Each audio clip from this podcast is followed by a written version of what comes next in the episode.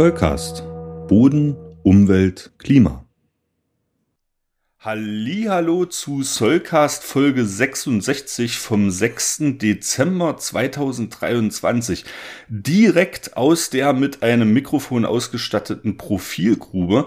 Und natürlich bin ich auch diesmal nicht alleine im digitalen Soulcast Studio, sondern bei mir ist der promovierte Naturwissenschaftler, physische Geograf, akademische Rat, ähm, Top-Lehrender äh, aus dem schönen Kovalenzer Land. Äh, lieber Julian, ich grüße dich heute ganz herzlich. Ach je, da bin ich ganz rot. Hi, hi Christa.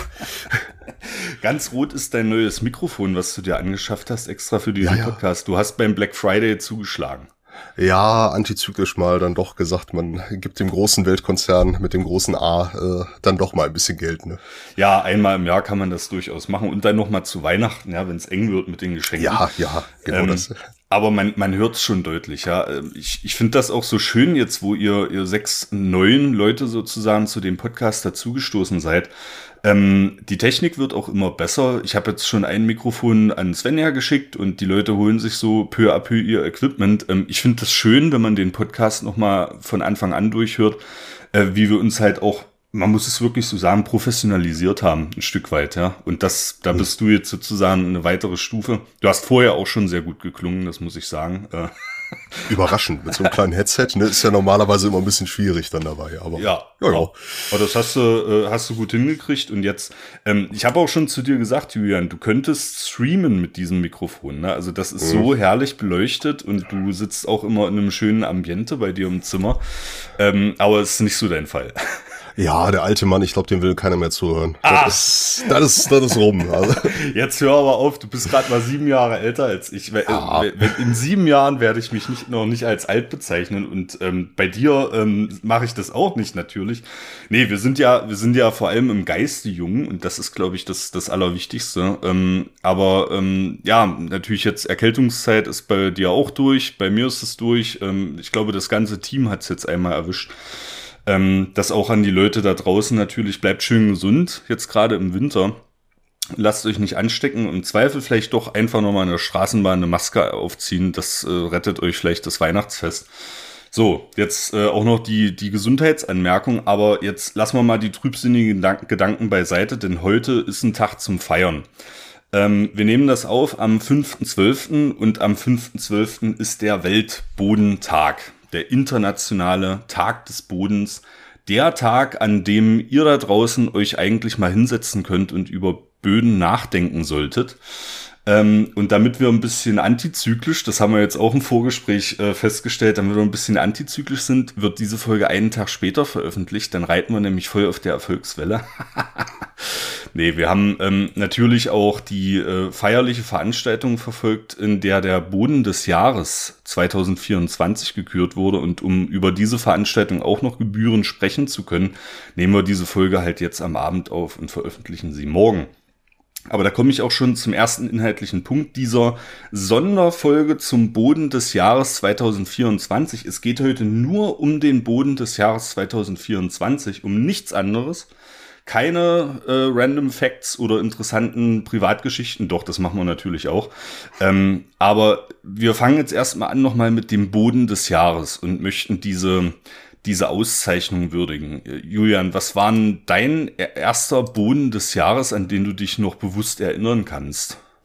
Ich meine, es müsste gewesen sein Vega, ich glaube 2011, so mit Beginn der Nachdiplomarbeitsphase. Das war so das erste Ding, was mir, glaube ich, vor die Flinte gekommen ist. Ähm, also sprich so Auenböden war genau. dann so die erste Geschichte und dann war es eigentlich immer dieses typische Ding, man hat das so im Hinterkopf immer behalten, fröhlich die CDs eingesachst bei, bei den DBG-Tagungen, ne? weil dann ja immer so diese Compilations da rumlagen mit Lehrmaterial dazu. Aber ich glaube, es müsste 2011 tatsächlich die Vega gewesen sein, mit der es mit der es angefangen hat. Sehe ich, sehe ich auch so, 2011, also im, auf der auf der Website des Bodens des Jahres wird der braune Auenboden genannt, das ist aber genau mhm. die Vega. Ähm, Finde ich faszinierend, dass du das noch so weißt, ja, also 2011, das hätte ich jetzt, glaube ich, oh. nicht mehr, aber na gut. Thema, Thema alter Mann, ne, das ist schon lange her, aber so die ersten Tagungen vergisst du normalerweise nicht, ne, das sind immer so die wilden Trips dann noch. Okay, ich, ich, äh, ich, ich äh, lass es jetzt einfach äh, zu versuchen, dir das auszutreiben mit dem alten Mann.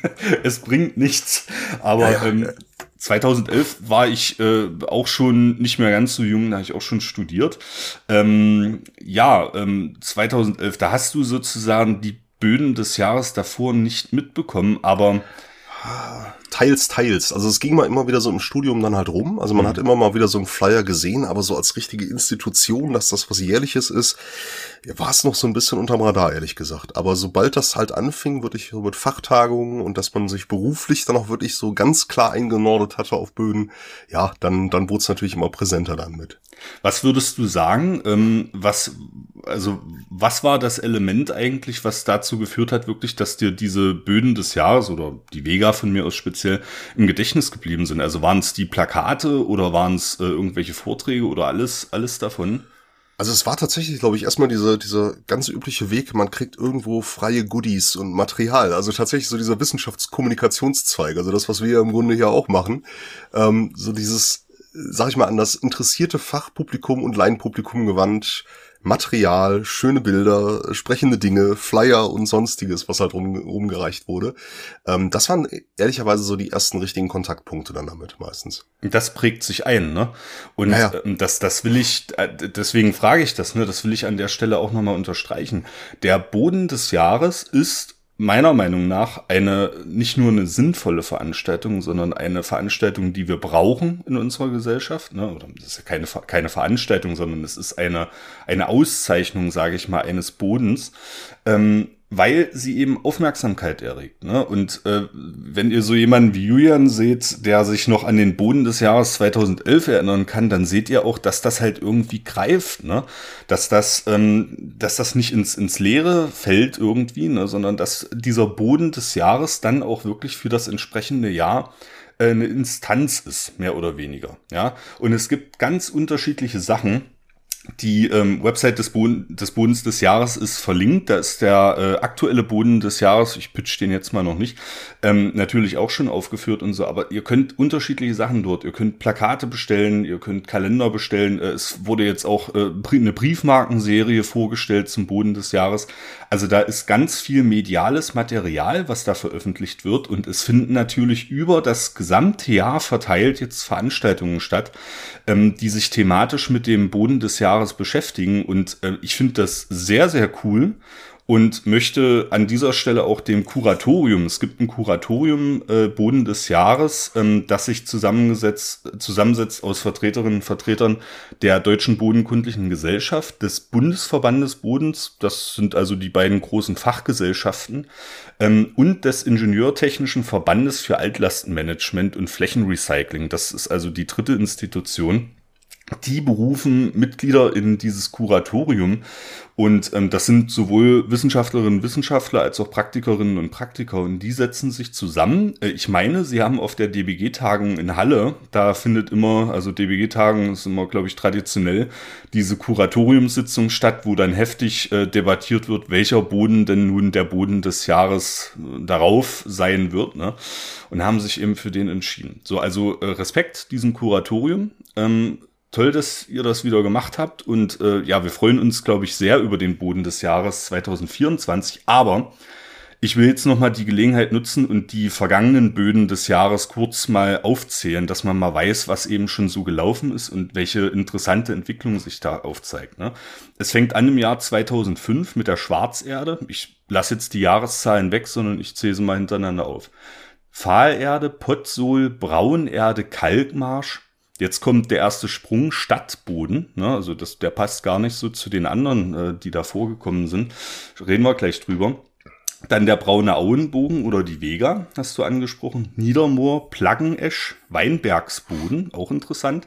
Stauwasserboden, Grundwasserboden, Gartenboden, Felshumusboden, Kippenboden, Wattboden, Lössboden, Pelosol und in diesem Jahr war es der Ackerboden und ähm, was ich jetzt interessant finde, man sieht an manchen Stellen eben schon mal so, einen so einen kleinen Bruch, ne? Also wo äh, dieses ähm, Kuratorium weggegangen ist von den klassischen Bodentypen, so, ne? Also Stadtboden, äh, weiß nicht, ob der, ist der in der KA5 vermerkt? Nee, ne? Boah, der müsste irgendwo unter den Kultosolen wahrscheinlich da liegen, ne? Gibt's nicht ein Technosol? Also nach WRB wäre es auf jeden Fall ein Technosol. Ja, nach, nach WRB, aber, aber nach, nach KA5 müsste müsst da, glaube ich, nicht drin stehen. Da will ich mich aber auch nicht zu weit aus dem Fenster ah. lehnen. Wüsste, wüsste ich nicht. Ähm, er, er sticht auf jeden Fall heraus, ne? Also, dass du nach einer, nach einer Braunerde und Potzu in Kalkmarsch auf einmal einen Stadtboden drin hast, 2010. Mhm. Äh, das ist schon, das ist ein Cut. Also, ich empfinde das auf jeden Fall so. Und äh, auch in diesem Jahr, der Ackerboden, da habe ich auch nicht nur Lob für gehört, sondern da gab es auch Leute, die sich ein bisschen aufgeregt haben, ein bisschen echauffiert. Ne? Das ist doch gar kein Bodentyp. Da geht's ja um eine Landnutzung. Ne? Und äh, ich finde das aber umso cooler, weil du eben ähm, für den Ackerboden, und das ist jetzt die Gelegenheit, um den Ackerboden als Boden des Jahres 2023 mal ein bisschen zu verabschieden. Wir hatten viele tolle Gelegenheiten, äh, den Ackerboden als Thema sozusagen bewusst zu machen der Öffentlichkeit und eben auch die Probleme bewusst zu machen, die im Zusammenhang mit dem Ackerboden eben vorherrschen. Ähm, was fällt dir da ein, äh, so an naja, ich sag mal, ich sag mal, alles, was so das Bundesbodenschutzgesetz hergibt, ne? Also sprich, äh, von Bodenerosion zu Auslaugung, zu Überdüngung, ähm, man kann es nennen, ne? Das, ich finde es halt auch, das ist halt schon ein paradigmatischer Wechsel, weg von einzelnen Bodentypen hin zu so Nutzungsschubladen quasi. Ich verstehe die Kritik daran. Also es ist natürlich dann ein bisschen schwieriger auf, auf einzelne Standorte, auf einzelne Bodentypen dezidiert hinzuweisen. Aber ähm, es gibt, sage ich ja mal schon, so ein paar Kategorien. Der aktuelle, wir spoilern ihn noch nicht, aber auch der jetzt vergangene Ackerboden, das sind halt auch, sage ich mal, unsere, unsere Kernkategorien, wo wir ja so in die primäre Produktion reingehen und wo tatsächlich, glaube ich, am ehesten auch im Zug des Klimawandels und, und allen Randbedingungen, die sich da ändern, auch mal einer breiten Öffentlichkeit klarzumachen, also Boden sollte beachtet werden. Ne? Und das ist nach wie vor, finde ich, hart unter ferner Liefen teilweise. Und wenn man da halt überlegen wirklich, dass man mal so auf eine Nutzungskategorie wie ein Acker allgemein mal hinweisen kann, kann man schon sagen, okay, es gibt da so, so ähm, größere gemeinsame Nenner, die wir ja unabhängig von einem Bodentyp einfach durch die Nutzung sehen. Und gerade beim Ackerboden ist es, glaube ich, ja auch relativ einfach, einem, einem Publikum klarzumachen, okay, wir müssen auf den gut Acht geben, weil da findet unsere Primärproduktion statt, ne? Und Nahrungsmittelversorgung. Wir haben Riesenprobleme natürlich auch mit, mit Stofftransporten in Richtung Grundwasser, ne? So Nitratbelastung und so Geschichten. Das sind natürlich alles so, so Dinger, die sind nicht auf einen Bodentyp begrenzt, sondern wirklich eher auf die Nutzung. So gesehen, ich find's mal ganz gut auch tatsächlich, dass dieser, dieser Paradigmenwechsel ein bisschen stattgefunden hat. Weil sonst ist es halt wirklich irgendwann ein müdes Abklappern der einzelnen Bodentypen und irgendwann bleiben dann die äh, langweiligen, traurigen Reste übrig. Ne? Und äh, ja, das wäre halt auch wieder ein bisschen unbefriedigend dann irgendwie, wenn man dann nur noch wirklich Dienst nach Vorschrift einen Typen nach dem nächsten abhakt im Grunde. So, glaube ich, war es mal ein ganz guter Bruch, um mal ein bisschen Relevanz auch reinzubringen in so eine aktuelle Diskussion einfach. Das sehe ich ganz genauso. Du sprichst mir, du sprichst mir aus der Seele. Und ähm, eine Sache, die ich auch immer sage, die mega wichtig ist, äh, sowohl in der Hochschuldidaktik als auch in der äh, Didaktik in der Schule, als auch hier im Podcast. Du brauchst immer ein, also wenn du gute Öffentlichkeitsarbeit, gute Kommunikation betreiben willst, dann musst du die Leute, das sagt man immer so salopp, abholen, wo sie stehen. Und das wird man, das klingt manchmal ab, abwertend, aber so ist es in dem Fall gar nicht gemeint, sondern du brauchst einen Bezug zur Lebensrealität der Menschen, zum Alltag der Menschen. Wenn du das nicht irgendwie gedeichselt bekommst, dann ist das komplett wertlos. Und beim Ackerboden, das fand ich so schön, war mein erster Boden des Jahres, den ich aktiv miterlebt habe, muss ich ja äh, zu meiner Schande gestehen. Ne? Aber den Ackerboden, da gelingte das wunderbar. Bei alle gehen sie einkaufen, alle äh, kaufen sie landwirtschaftliche Erzeugnisse und äh, unabhängig davon, sobald du rausgehst vor, vor die Tür, entkommst du dem Ackerboden eigentlich nicht. Ähm, es ist überall Ackerfläche, es ist überall Ackerland, ne?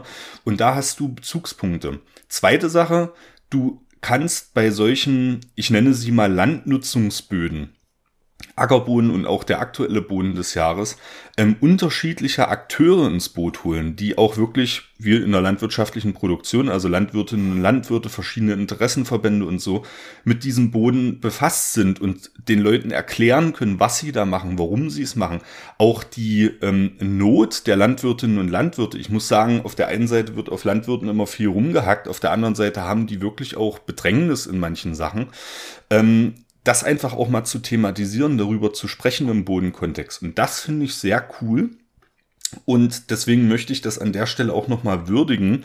Ähm, den Boden des Jahres 2023, er ist es ja noch ein paar Tage, ähm, den Ackerboden, dem wir, glaube ich, also diesem Thema und dieser Kür haben wir, glaube ich, viel an Öffentlichkeitsarbeit und an guter Kommunikation in diesem Jahr zu verdanken. Und das muss man auch nochmal würdigen. Und um das auch nochmal mit handfesten äh, journalistischen Erzeugnissen sozusagen zu tun, ähm, möchte ich hier nochmal pitchen, dass sich der äh, Journalist Marius Münstermann äh, überraschend bei uns gemeldet hat. Also ist ehrlich gesagt nicht überraschend, dass sich äh, Journalisten melden, aber ich habe mich über diese Meldung sehr gefreut, Marius, wenn du das jetzt hörst. Ähm, seine Website habe ich mal verlinkt. Marius ähm, äh, recherchiert investigativ zu ganz vielen Themen, die sich mehr oder weniger mit äh, Umweltverschmutzung beschäftigen und auch mit, ähm, ja, mit Recycling-Themen beispielsweise. Und der hat heute, also am 5.12. um äh, zur Mittagszeit ähm, auf der Website www.greenpeacemagazin.de ähm, eine ganz interessante Multimedia-Reportage zum Thema Bodenschutz in der Landwirtschaft veröffentlicht. Na, also auch Bezug zum Ackerboden natürlich. Und was ich so cool finde, ist, und da auch nochmal vielen Dank an Marius, dass er den Zollcast gehört hat und sozusagen diesen Podcast auch als äh, eine Quelle genommen hat für seine äh, Recherchen. Ähm, also da muss ich sagen, das äh, macht mich einfach sehr, sehr froh und äh, deswegen möchte ich das hier auch nochmal in die Welt hinaus brüllen, mehr oder weniger. Ähm, wie, wie froh ich darüber bin, dass sich äh, ein Journalist diesen Podcast anhört und ihn zumindest als eine Grundlage verwendet, um ähm, ja, Recherche zu betreiben. Das finde ich abgefahren. Und dann auch noch auf greenpeacemagazin.de. Ähm, ja, das ist einfach, ich, mir fehlen die Worte. Das war sehr, sehr, war ein schönes Erlebnis. Also Marius, ähm, vielen Dank für deine Rückmeldung und ähm, weil bei uns die berühmte Eigenreferenz nicht fehlen darf, möchte ich auch nochmal auf die Folgen hinweisen, die wir äh, schon zum Ackerboden oder zu verwandten Themen veröffentlicht haben. Ähm, die ziehe ich jetzt nicht alle auf, aber es geht bei Folge zwei schon gefährdete Kornkammer Europas, ja, wo ich über die Ukraine gesprochen habe, ne? Oder auch ganz originell eine Lehrbuchfolge der Ackerboden und das Flächenproblem der Landwirtschaft. Das sind so, glaube ich, so Recherchegrundlagen, ähm, wo man gut reinkommen kann in ein Thema. Also wenn euch das interessiert, schaut mal in die Show Notes. Ich habe alle Folgen, die sich im, in diesem Jahr mit dem Ackerboden in irgendeiner Art und Weise beschäft, äh, beschäftigt haben, habe ich nochmal aufgeführt, gleich mit den Links. Äh, wenn ihr euch dann nochmal interessiert wollt, dann könnt ihr das über diese Links ganz gerne tun. Ja, jetzt eigentlich betretenes Schweigen. Ich wollte dich eigentlich fragen, ob du was auf der Gitarre klimpern kannst, dass wir den, den Ackerboden äh, äh, verabschieden können. Aber ja, ich bist, ja. Bist du Gitarren? Sie ist, sie ist gerade ein bisschen weit weg. Ja. Ich habe aber irgendwann umgehört. So in den alten Vorlesungen, da sieht man sie immer im Hintergrund noch hängen. Ja, ja, äh, genau. Ja, ja. Da, daher, daher kam ich drauf. Aber das, das tut auch gar nicht Not. Ich glaube, wir haben jetzt den Ackerboden genug gewürdigt und sagen, äh, danke, lieber Boden des Jahres 2023, dass du uns so viele Bildungsangebote beschert hast und diesen Podcast auch inspiriert hast, äh, so viele Angebote zusammen zu schustern. Ähm, ja, und jetzt wenden wir uns äh, ehrfürchtig ab vom Ackerboden und ähm, pitchen, veröffentlichen, ne, ihr wisst ja schon längst, den Boden des Jahres 2024, Julian. Ja, das ist der Waldboden tatsächlich. Ach. Also wieder eine Nutzungskategorie, ne? Ach, es ist herrlich. Das, äh, das müsst ihr euch mal überlegen. Nachdem der Gartenboden, äh, der Stadtboden dran war, jetzt der Ackerboden in diesem Jahr, jetzt kommt der Waldboden. Ähm, wie fühlst du dich mit dieser Entscheidung? Ich persönlich natürlich sehr gut. Ne? Wer im Wald promoviert hat, wer selber ein bisschen Wald hat und so und im Grunde in der Lehre auch immer im Wald unterwegs ist, das ist so Home Turf quasi. Ne? Also ah. wo man halt so unterwegs ist. Ne? Also von daher, man spricht mir quasi aus dem Herzen. Ne? Ja, das, das geht, geht mir auch so. Habe ich jetzt auch gleich noch eingeplant, äh, Julian. Wir müssen gleich noch mal ein bisschen sentimental über unsere Gefühle zum, zum Waldboden oha, sprechen. Oha. Aber ähm, lass uns erstmal, lass uns erstmal rational bleiben, bevor die ähm, Tränen kullern. Ähm, die Veranstaltung, also es gab heute eine Festveranstaltung zum Boden des Jahres 2024 äh, im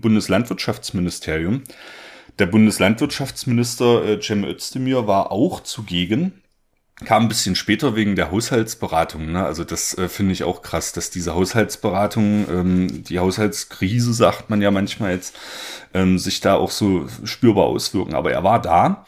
Ähm, und ich würde jetzt gerne diese Veranstaltung, die Festveranstaltung für die, die sie vielleicht nicht gesehen haben und für die, die sie gesehen haben, die kriegen jetzt ein paar Einschätzungen nochmal Revue passieren lassen. Ähm, Julian, was ist dir von dieser Festveranstaltung so in, im Sinn geblieben? Was hast du so mitgenommen?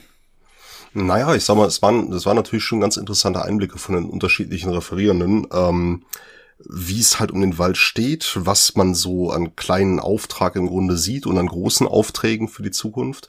Ähm, ich denke, es war auf jeden Fall ganz interessant, dass es teilweise auch unterschiedliche Meinungen gab, was jetzt die nächsten Schritte sein sollten. Äh, zwischen wir brauchen mehr Inventur, also mal zu gucken, was haben wir denn da? Und andere Vertreter, die gesagt haben, nee, eher gar nicht. Also wir brauchen jetzt eher Maßnahmen. Wir wissen eigentlich, was vorliegt. Ne? Also das war schon so ein überraschend heterogenes Teilnehmerfeld, was so die Aussagen anging. Und natürlich klang halt immer auch das, das leidige Problem im Hintergrund. Was machen wir und wie begegnen wir dem Klimawandel? Also wie können wir einen Waldboden auch fit gegenüber dem Klimawandel machen?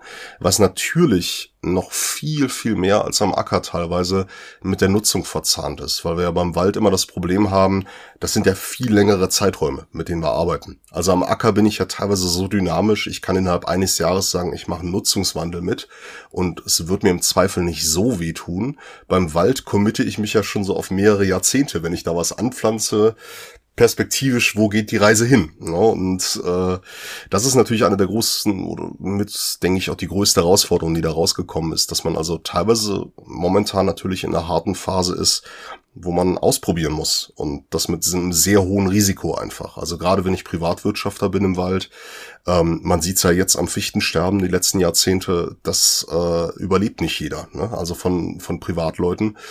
Ähm, Staatswald sieht's natürlich anders aus. Ne? Also wenn wir irgendwo im, im Besitz sind der Länder des Bundes. Ne? Da kann ich natürlich ein bisschen mehr Sitzfleisch haben und gucken, wo es hingeht, die Reise und was funktioniert und was nicht. Aber ich denke, das ist natürlich das, das, ähm, ja, das große Rätsel, ne? weil wir eben in Jahrzehnten denken müssen. Und wenn was nicht funktioniert, merken wir es vielleicht auch erst in zwei, drei Jahrzehnten. Und naja, das, das macht es natürlich schwierig, da so ein bisschen in die Zukunft zu prognostizieren. Da hat es ein Landwirt nicht leicht, aber ich würde sagen schon leichter, weil wir halt andere Umtriebszeiten einfach haben. Halbjährlich, einjährlich. Ähm, da bin ich ein bisschen dynamischer einfach, was zu ändern, als ich, als ich im Wald einfach in der Lage dazu bin. Ja, das waren, das waren, glaube ich, die, die beherrschenden Themen dieser, dieser Festveranstaltung. Ähm, kann ich, kann ich, dem habe ich nichts hinzuzufügen. Ich muss aber auch sagen, dass ich mich nach einer Stunde von der Veranstaltung wieder verabschieden musste online, weil ich, ähm, ja, wie sagt man so, ähm, am Schreibtisch sitzend, äh, schwer unter der Last seiner Pflicht arbeitend, ähm, mich leider konzentrieren musste. Aber ich habe auch die äh, Begrüßungsstatements mitgenommen und da möchte ich nochmal äh, Dr. Gerhard Milbert ähm, besonders hervorheben. Das ist also der Sprecher des schon gerade genannten Kuratoriums des Bodens des Jahres. Ähm, der hat nicht nur aus dem Bürgerlied äh, äh, zitiert, was mir sehr sympathisch war, ähm, sondern der hat auch klipp und klar gesagt, ähm, wir dürfen eben nicht nur aus Tabellen und ähm, Graphen vortragen, ne, so äh, äh Staub äh, aus tausend Jahren unter den Talaren oder so ähnlich geht doch der Spruch, ne? sondern wir müssen die Gesellschaft mitnehmen. Und das war ein Spirit, der mir ähm, das hat mir sehr gut gefallen, dass er das gesagt hat. Er war an letzter Stelle dran bei diesen, äh, bei diesen Begrüßungsworten. Und das ist genau der Geist, äh, den ich versuche hier auch ein bisschen zu predigen und hoffentlich auch podcastmäßig zu leben, weil das, das bringt uns wirklich nichts, wenn wir ähm, zum Beispiel ein Podcast-Format hier starten und anfangen, große Zahlenwerke vorzulesen ne, und uns darauf zu berufen, sondern es ist eben wichtig, sagte ich auch gerade schon, Anknüpfungspunkte zu schaffen. Und das muss uns jetzt beim Wald auch gelingen. Das muss uns beim Waldboden gelingen, die Leute mitzunehmen und passende Angebote zu schneidern, die dafür sorgen, dass möglichst viele äh, gesellschaftlich sozusagen auf, auf den Waldbodenzug mit aufspringen können, daraus was lernen können. Das ähm, möchte ich nochmal unterstreichen. Also den, den habe ich mir ganz groß angemarkert, Gerhard Milbert. Ähm, Sie hören sicherlich nochmal von mir. das fand ich ein, ein tolles Statement und ähm, ja, natürlich auch der, der Minister hat schön vorgetragen und das äh, Ernährungsministerium hat hinterher auf X äh, und auf allen anderen Plattformen auch äh, zwei Bilder veröffentlicht, wo der äh, Minister Cem Özdemir eben am Bodenprofil steht und gerade, ähm, also muss schon ein bisschen älter sein, er sah da noch ein bisschen jünger aus, am Bodenprofil steht und sich das halt gerade erklären lässt und untersucht. Ne? Also finde ich natürlich schön, dass er sich da auch Zeit nimmt. Ähm, hm. Auf jeden Fall. Und man musste natürlich auch sagen, ne, also ich glaube, der, der Waldboden als Kategorie hat natürlich auch immer so das Problem, dass seine Probleme nicht ganz so offensichtlich sind, weil es ja eigentlich eine sehr naturnahe Nutzungsform ist. Das heißt, bei einem Ackerboden, glaube ich, ist es leichter zu transportieren, dass wir den übernutzen oder ihm nicht gut tun. Ja, Herrgott, ne? Also wenn man einfach so durch den Wald läuft, also das war ja auch die äh, äh, die Dame, die quasi durch den Tag geführt hat, sagt es ja auch mal selber so fachfremd, aber sehr begeistert. Ne? Ja. Also das merkte man schon. Aber sie hat das ja auch irgendwann mal zwischendurch auf den Punkt gebracht, ne? dass, dass man also dann dazu tendiert, nach oben zu gucken und sich die Bäume anzuschauen, aber nicht nach unten und auf den Boden zu gucken. Ne? Und ich glaube, das ist tatsächlich auch ein, auch ein großes Problem dass Waldboden, glaube ich, wenn man drüber nachdenkt, landläufig erstmal das heißt ja, das ist so eigentlich ganz in Ordnung, weil Wald ist ja das, was sowieso da wäre. Also was wird der für, für große Probleme schon haben? Ne? Und ich glaube, das ist tatsächlich, es wird ein dickeres Brett zu bohren, das in, in die allgemeine Gesellschaft zu tragen, Probleme von Waldböden, als es war beim Ackerboden, weil ich glaube, der ist offensichtlicher genutzt, offensichtlicher übernutzt. Ne? Also da diese Anknüpfungspunkte rauszuarbeiten, glaube ich, wird schon etwas dickeres Brett dieses Jahr dann oder halt kommendes Jahr für 2024. Na, wir werden uns ranhalten, wir werden unser ja, ja, Möglichstes ja, tun hier im, im, Rahmen unserer Möglichkeiten. Aber ähm, genau, genau das, wie du sagst, es gibt eben verschiedene Anknüpfungspunkte, ähm, wo man ansetzen kann. Und da werde ich persönlich auch mit, mit Argusaugen überwachen. Ich werde natürlich nicht überwachen, keine Angst, aber ich werde beobachten, ähm, was die verschiedenen Akteure so tun und ähm, für mich dann auch ein Fazit ziehen. Das ist jetzt das, das erste Jahr, dass ich den Boden des Jahres äh, wirklich aktiv verfolge. Vor ziemlich genau einem Jahr habe ich mit dem Podcast hier angefangen zur Weihnachtszeit. Da waren noch ganz andere Themen auf der Agenda. Jetzt haben wir so ein tolles Team, wo man sich eben auch die Zeit nehmen kann. Und da werde ich das tun. Ich bin wirklich sehr, sehr gespannt, was äh, draus gemacht werden kann. Und ähm, Jetzt muss ich natürlich auch, bin ich jetzt sozusagen in der Pflicht, auch ein paar Anknüpfungspunkte hier mal darzulegen. Wie kann man denn den Waldboden zum Thema machen? Und da fange ich jetzt mal auf der emotionalen Schiene, Emotionen sind immer gut, äh, auf der emotionalen Schiene an. Julian, äh, ich frage dich mal, was ist ein Wald oder Waldboden? Was, was bedeutet denn das für dich? Was hast du denn da so für Gedanken? Muss jetzt nicht zu privat werden, aber ähm, was ja, du möchtest. Ich sag mal so, also für mich ist es tatsächlich auch diese Assoziation, da geht's dem Boden noch vergleichsweise gut. Wir haben natürlich auch Flächen, wo das überhaupt nicht so ist. Also dichte Nadelwaldbestockung und wir versauern den Boden, sind so die üblichen Probleme. Wir haben durch Waldnutzung immer dann, wenn es halt heftiger genutzt wird, Holz gerückt wird, haben wir Beeinflussungen. Aber ansonsten ist das ja wirklich noch einer der wenigen Refugien in der großen Kulturlandschaft, die wir da draußen vor der Tür haben, wo man also wirklich noch nahezu ja, gewachsene Bodenhorizonte sauber sehen kann, wo nicht mal ein Flug drüber gegangen ist, wo wir also noch wirklich so ursprüngliche Bodenentwicklungen recht gut sehen können. Ähm, zumindest in den Flächen, die halt recht kontinuierlich Waldfläche waren. Wald, wenn wir nachher sicherlich noch ein bisschen drüber sprechen, der war immer im Wandeln und wir sehen ja eigentlich, ich glaube, das, das verrät nicht zu so viel, momentan geht's dem Wald so gut wie seit teils Jahrhunderten nicht. Ne? Also von der Waldausdehnung in Deutschland stehen wir inzwischen wieder relativ gut da. Es gab ja Zeiten, da war es deutlich geringer. Das sehen wir auch teilweise ja in Böden als, als Archiv quasi dieser anderen Landnutzung drin.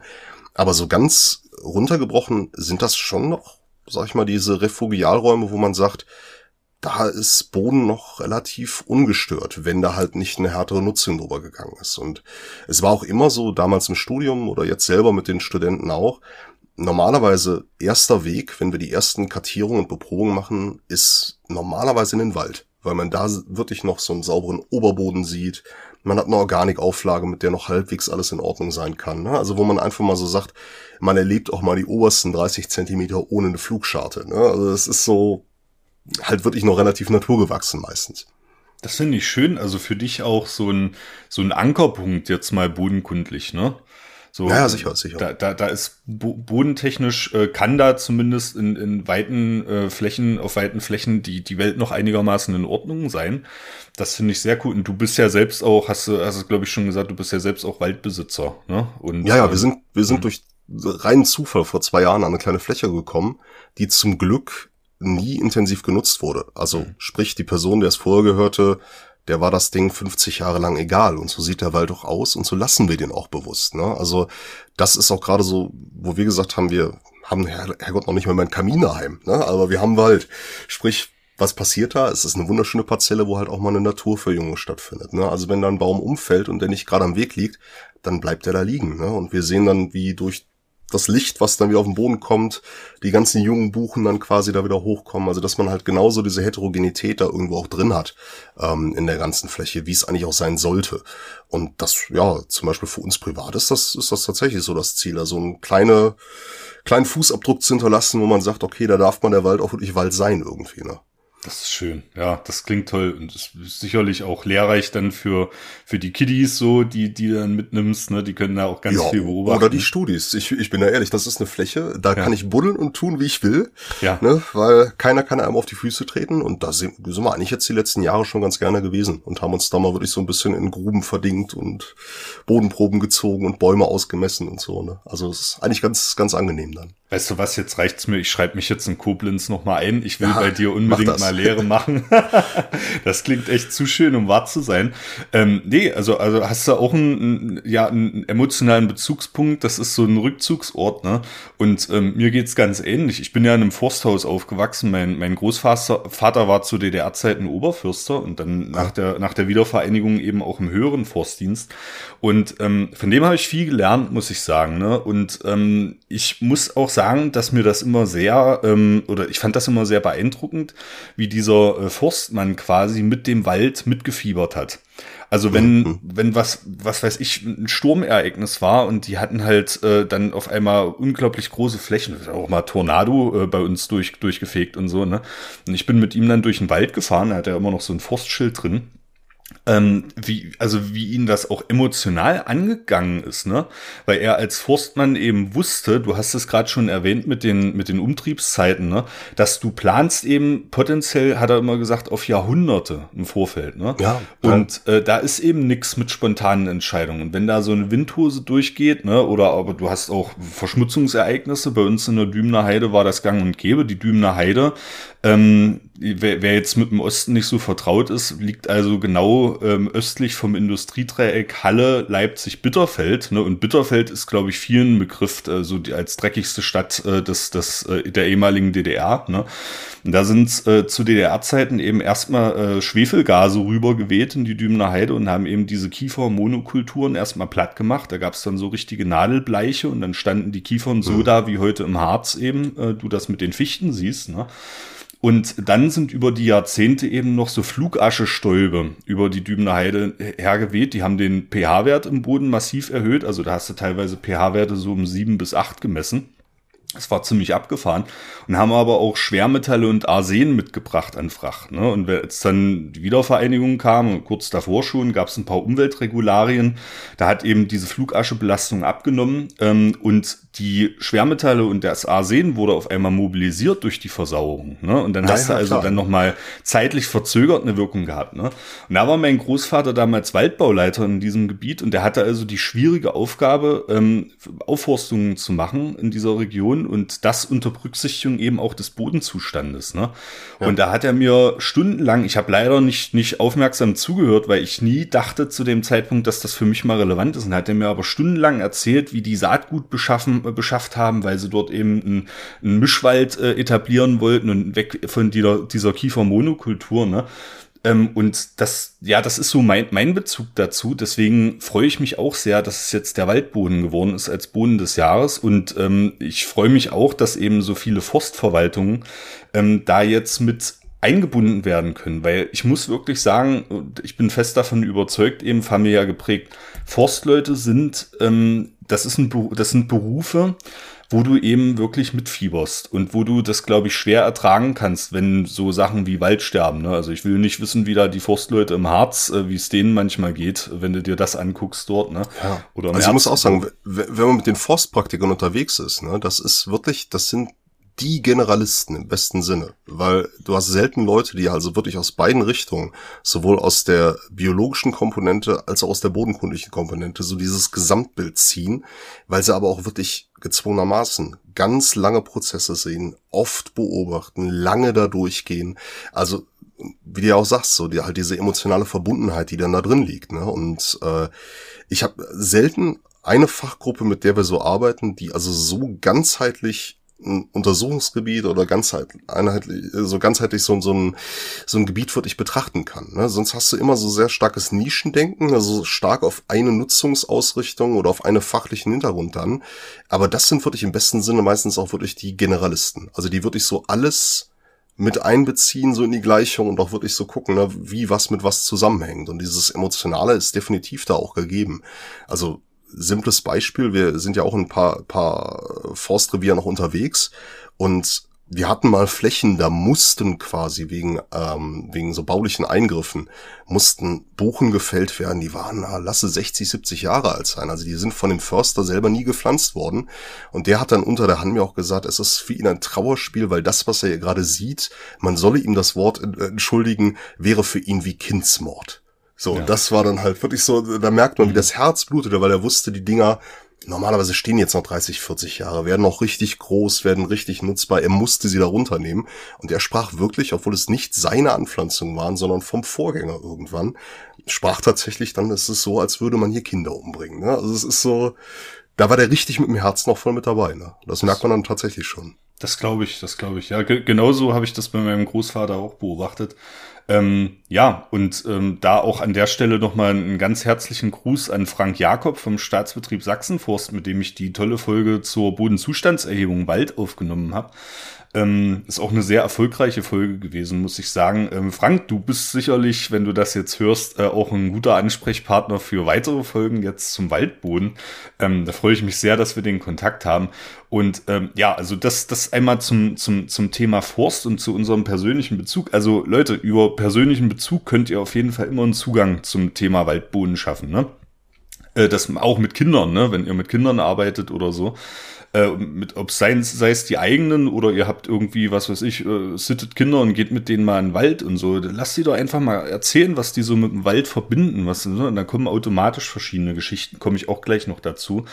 Aber Julian, schreibt ihr in eurem, in deinem Bodenkunde-Modul, schreibst du da Klausur oder lässt du mündlich, mündliche Prüfung machen? Teils, teils. Also mhm. wir haben leider natürlich bei den Eingangsmodulen Klausuren, also so Beginn Bachelor. Äh, wobei wir da dennoch Übungen mit dabei haben und das ist, um mal jetzt ganz schamlos Eigenwerbung zu machen, wir sind ein kleiner Campus, aber sehr praxisnah dadurch. Also wir haben einfach von der Studierendenzahl die Möglichkeit, dass jede und jeder mehrfach im Wald draußen steht, im Labor steht, also dann wirklich Dinge macht. Und die schönsten Sachen sind eigentlich dann die Mastermodule, weil wir da wirklich auf Ausarbeitung trimmen das Ganze und uns das Modulhandbuch auch das ziemlich frei gibt, was wir mit denen machen. Also ich habe jetzt momentan auch zwei Mastermodule jetzt im Winter laufen, leider, weil das Wetter immer ein bisschen grauslich ist, wenn man draußen ist. Aber die tatsächlich genau darauf ausgerichtet sind, dass wir Kleingruppen bilden, so drei bis fünf Leute, und die dürfen sich dann sogar ähm, so aus dem Gebiet heraus, wir geben zwar ein paar Leitplanken, dass wir sagen, so, das wären gute Ideen, aber sie sollen sich sogar laut Modulplan quasi selber ein Forschungsprojekt überlegen, was so in diesen drei, vier Monaten des Semesters abgeschlossen werden kann. Und dann schreiben die quasi so ein kleines Paper danach drüber. Das heißt, wir waren jetzt letzte Woche gerade erst äh, minus ein Grad Schneeregen, war super. Äh, waren wir draußen im Wald, haben uns mal das erste Mal überhaupt die Fläche angeguckt. Jetzt gerade sickert das bei denen ein. Diese Woche habe ich meine Sprechstundensitzung dann, wo wir dann mal so ein Thema rausmeißeln, was die sich halt angucken. Und ähm, ja, also eine Gruppe wird jetzt zum Beispiel sich Wurzelstrukturen angucken von diesen jungen Buchen, die da jetzt hochkommen in den, in den Sturzbaumflächen. Das heißt, mal so eine Stichprobe immer ziehen, mal so zu gucken, wie wurzeln die denn, gucken sich den Boden da drumherum an, gibt's Gründe, warum die Wurzelstruktur so und so aussieht. Ähm, eine Gruppe will so klassisch Catena beproben zum Beispiel, also mal den sind halt so einem 15 Grad bis 5 Grad geneigten Hang, gehen mal so klassisch von oben nach unten durch, unten bis zur Aue von einem Bach, der da noch durchfließt. Und ja, typisiert das dann halt mal durch, was wir da so finden. Und im besten Falle arbeiten die dann auch so gemeinsam an einem großen Datensatz. Ja, und dann schreiben die halt so eine kleine Ausarbeitung, dann so 10, 15 Seiten, Paper-Stil, am besten Englisch dann auch schon, dass wir das so ein bisschen üben. Ja, und dort machen wir dann so ein Master. Das ist eigentlich mal, das sind die schönsten Module, weil man ist für draußen, man lässt die Leute auch mal selber überlegen. Und ich bin da auch, sag ich mal, flexibel genug, wenn die auf mich zukommen mit einer Idee und sagen, hier, das würden wir gerne machen. Letztes Jahr zum Beispiel kam eine Gruppe, die wollte Jahrring-Analyse machen. Ja, wir hatten einen gefällten Baum, durch Zufall, frisch gefällt. Den haben wir durchgemessen, 175 Jahre Klimadatenreihe gemacht, war wunderschön spannend und man lernt auch mal was Neues damit. Also das sind eigentlich mal ganz, ganz schöne Sachen, die man dann auch wirklich mal so, so durchziehen kann da. So, ich muss mir das jetzt mal aufschreiben in Koblenz ja, einschreiben. Ja, ja. Bio, Schamlose Werbung. Ja, ja. ja, ja, nee, es ist richtig, ist richtig. Da, da, da, das, das, das nehmen, die Zeit nehmen wir uns. Das wird ja, halt, wie heißt es so schön, tu Gutes und rede darüber. Ne? Ja, nee, ja, ja, ja, definitiv. Und ich habe dir das auch schon oft gesagt. Ähm, äh, du hast mir auch mal deine, deine Vorlesungen, die du in der Corona-Zeit aufgenommen hast, die durfte ich mir mal anhören und so. Ich muss wirklich sagen, du bist, glaube ich, mit, mit großem Engagement dabei und das merkt man auch in der Lehre. Ähm, also keine, keine Chance Charme. Wir machen hier auch Eigenwerbung und das wird sowieso eine Monsterfolge, also stellt euch drauf ein. Wir sind noch lange nicht fertig mit dem Waldboden. Ähm, ja, aber dann meine, meine Frage zielte auf Klausur versus äh, äh, praktische Prüfung. Ja. Ähm, da bin ich bei dir also an der falschen Adresse. Aber wenn du eine Klausur schreiben würdest mal, ähm, Klausurfrage, schreiben Sie die typische Horizontabfolge für einen Waldboden auf? 160 ja. Punkte. Ne? Müsste man natürlich die Nutzung noch mitgeben. Ne? Also wir ja. machen ja, wie gesagt, auch durchaus bei den Eingangsklausuren. Das ist so ein typisches Ding. Da kriegen ja. die zum Beispiel von mir mal so ein, sag ich mal, wir sagen es mal so, so scherzhaft, ein Lehramtsstudent wurde in den Wald getrieben, um Bodenaufnahmen zu machen. Nur noch ein zerfledderter Bogen konnte gefunden werden. Der Rest ist nicht mehr auffindbar. Und dann sollen die so aus den Resten halt was rausinterpretieren. Und das ja. wäre so zum Beispiel wirklich sowas, ne? dass man so kleine Bröckchen mal hinwirft und sagt, so, hier stehen wir unter Fichte zum Beispiel. Was könnte man denn da erwarten und so, ne? Also, dass man so ein bisschen Transferleistung da noch rauspresst. Sehr cool. Sehr cool. Ja, finde ich auch interessant eben so die, also muss man wirklich sagen, die kognitive Leistung, ähm, erstmal zu schnallen, der Waldboden ist kein Bodentyp nach KA5. Ne?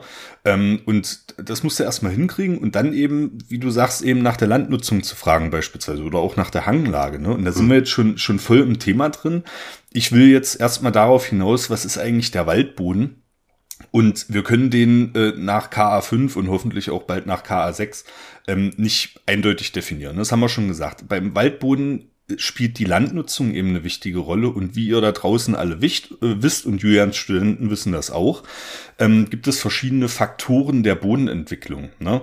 Jetzt können wir mal überlegen, ob ihr die alle aufzählen könnt. Die müssen aber äh, nachts um drei, wie man immer so schön sagt, müssen die wie aus der Pistole geschossen kommen. Die kann man sich auch logisch herleiten, glaube ich, wenn man so ein bisschen, ähm, bisschen im Thema steht. Also es ist das Relief, es ist das Klima, es ist die menschliche Einwirkung auf den Boden. Da kommen wir nachher auch noch drauf zu sprechen. Es ist das Ausgangsgestein. Ähm, es sind die Lebewesen, ähm, die mit dem Boden irgendwie assoziiert sind. Das sind also sowohl tierische Lebewesen als auch Pflanzen in dem Fall. Ne? Und es ist natürlich der Faktor Zeit auch noch. Böden sind vierdimensionale Gebilde. Ne? So, ich glaube, Wasser fehlte noch in der Liste, oder? Wasser fehlt, gesagt. Ja, richtig, ja, ja, genau. genau. Das habe ich, äh, das habe ich gekonnt unterschlagen, natürlich. Ja.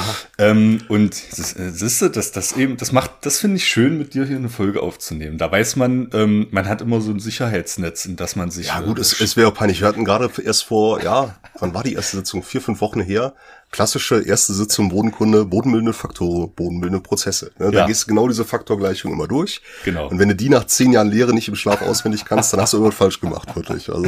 Gut, dann haben wir, haben wir uns jetzt äh, gerettet. Ne? Und ähm, ich will jetzt aber auf den Faktor Vegetation, ne? weil beim Waldboden äh, ist natürlich die Vegetation erstmal das, wo, woran man als erstes denkt. Ne? Und wir hängen uns jetzt mal am Begriff Wald auf.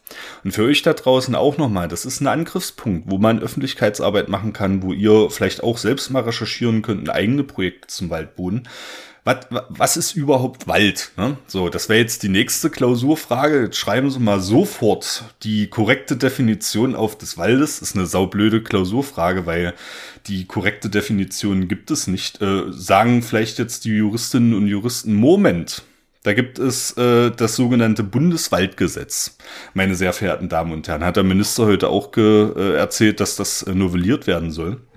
Aber ich denke mal, Paragraph 2 wird ähm, weiterhin äh, bestehen bleiben. Wald im Sinne dieses Gesetzes ist jede mit Forstpflanzen bestockte Grundfläche. So, da geht es erstmal um Forstpflanzen, also vollste Gewächse mehr oder weniger. Ne?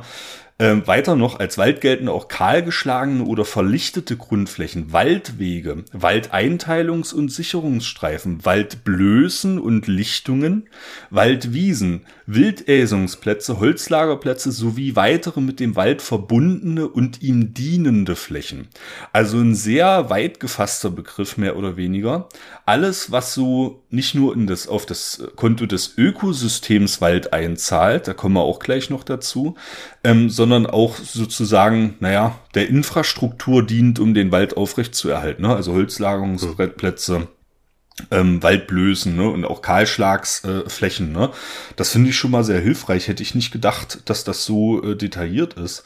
Sie definieren dann auch noch, was kein Wald ist. Das lasse ich jetzt mal weg. Ne? Aber das ist schon mal eine Definition, an der man sich irgendwo festhalten kann.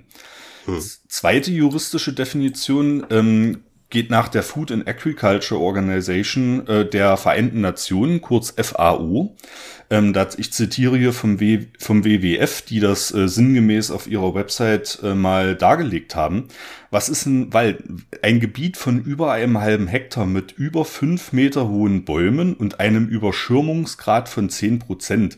Ähm, Baumkronen decken immer mindestens zehn Prozent der äh, Oberfläche ab. Das muss man dazu wissen an der Stelle oder Bäume, die diese Werte an Ort und Stelle in der Zukunft erreichen können. Also auch ein Jungwald sozusagen, den du irgendwie ranziehst, äh, ist nach dieser Definition ein Wald. Und sie führen weiterhin aus, nach der Definition wäre ein Stadtpark sicher ein Wald. Eine kurze Aneinanderreihung von Bäumen hintereinander aber nicht. Das bedeutet aber auch, dass Plantagen beispielsweise als Waldfläche äh, gelten. Ne? Also das ist auch eine interessante Definition. Und ähm, ihr seht schon, je nachdem, wie man das juristisch fasst, jetzt nach dem Bundeswaldgesetz, ne, da ist eben auch die Infrastruktur mit drin, Wildäsungsplätze, Kahlschläge oder so, ne? Oder nach der Definition der FAO, die eben auch beispielsweise Plantagen, also das sind keine forstlichen Pflanzen, das würde das Bundeswaldgesetz jetzt nicht äh, als Wald zählen tatsächlich. Ähm, also was weiß ich, irgendwie, äh, sagen wir mal, eine Typ Palmöl beispielsweise, ist keine forstliche Nutzpflanze, ne?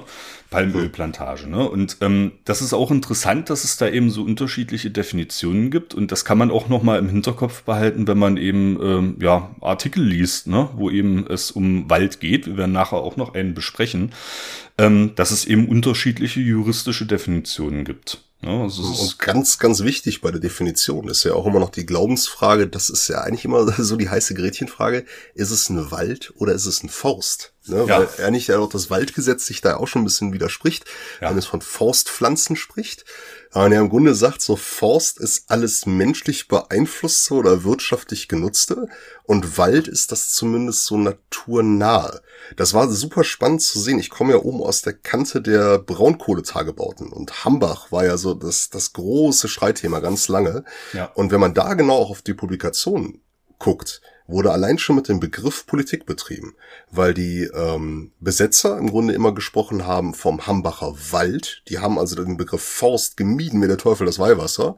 Und die RWE natürlich immer vom Hambacher Forst gesprochen hat, um so ein bisschen schon direkt den Pflock in den Boden zu rammen und zu sagen, das Ding ist eh menschlich überprägt, weil es waren ja im Grunde so zwei Narrative, die ja oder nach wie vor auch gegeneinander gehalten werden, so die ähm, äh, Gegner des Braunkohletagebaus haben das Ding ja als die große Residualfläche des ehemaligen Waldes aus Eiszeiten noch äh, praktisch hochgejazzt, was, wo man auch sagen muss, das ist ja. nicht ganz ja. so korrekt, aber haben deshalb halt nie gesagt so Forst, und natürlich die AW sagte ganz, ganz platt, ja, was wollt ihr denn eigentlich? Das ist im Grunde alles menschlich geprägt, das ist ein Forst und das machen wir auch begrifflich entsprechend so klar.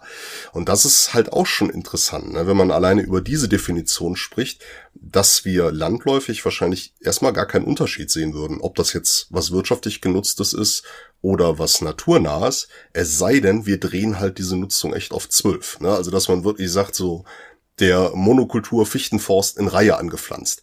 Da sieht dann selbst ein Blinder mit dem Krückstock, dass das halt ein Forst ist. Ne? Also wirklich rein wirtschaftliche Aspekte vorangehen. Aber man könnte dann noch fragen, ja gut, so die Randbedingungen, das ist ja immer noch Baum und langfristige Nutzung, also viele Aspekte, die jetzt auch einem Wald zugesprochen werden könnten. Und da ist es natürlich, ist es immer wieder aus Sass die Perspektive. Na, also zum Beispiel ist es für mich eine Stellschraube zu sagen, ist das eine potenziell natürliche Vegetation da? Ist das vielleicht die Trennung zwischen Forst und Wald oder natürlich und unnatürlich?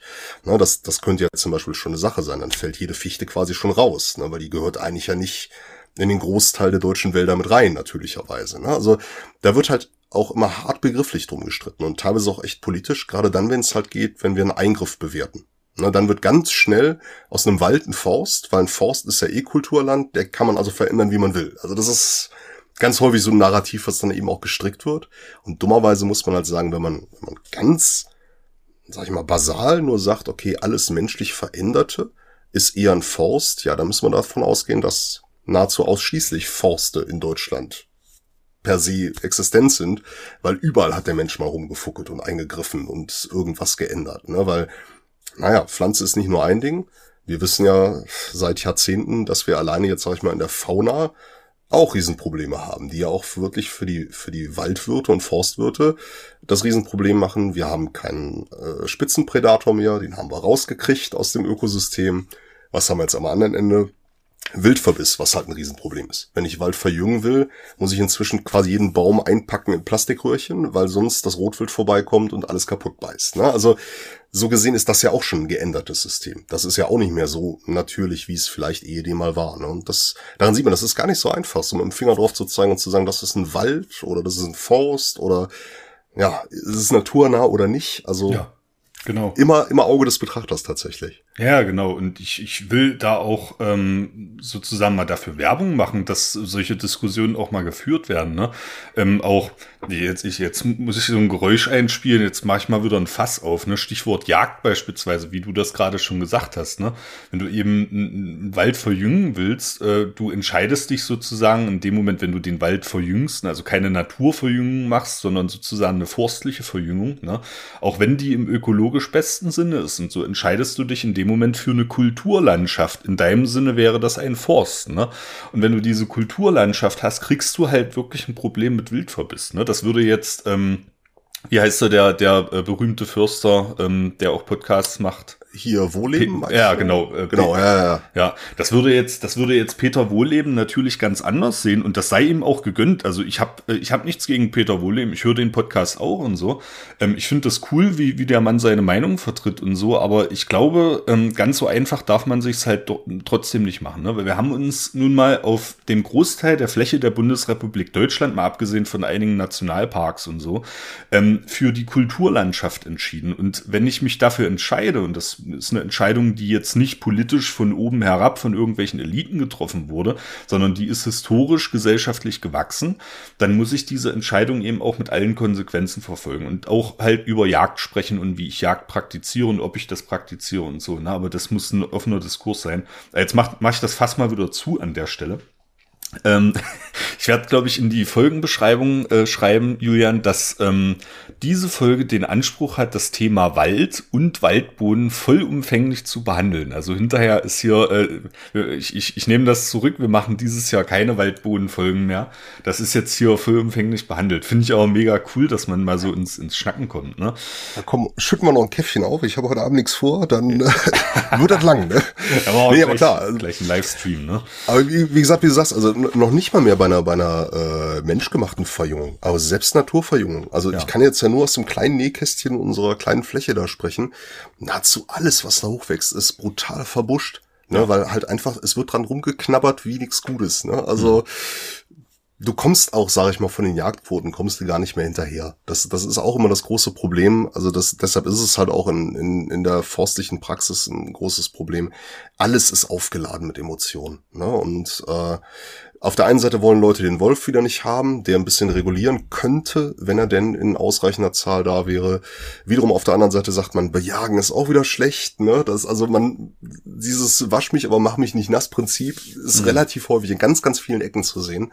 Äh, klar ist halt einfach nur, das ist äh, von Grund auf, vom Grundsetting her, ist es immer schon ein verändertes System. Also wir werden das auch in Deutschland ganz schwer hinbekommen, nur ein ganz wirklich isolierten Bereichen, wie vielleicht so Kernzonen von Nationalparken zum Beispiel, da werden wir es vielleicht mal mit viel Langmut und viel Sitzfleisch hinbekommen, zu sagen, wir kommen in so einen Prozessschutz rein, da verwaltet sich die Natur selbst.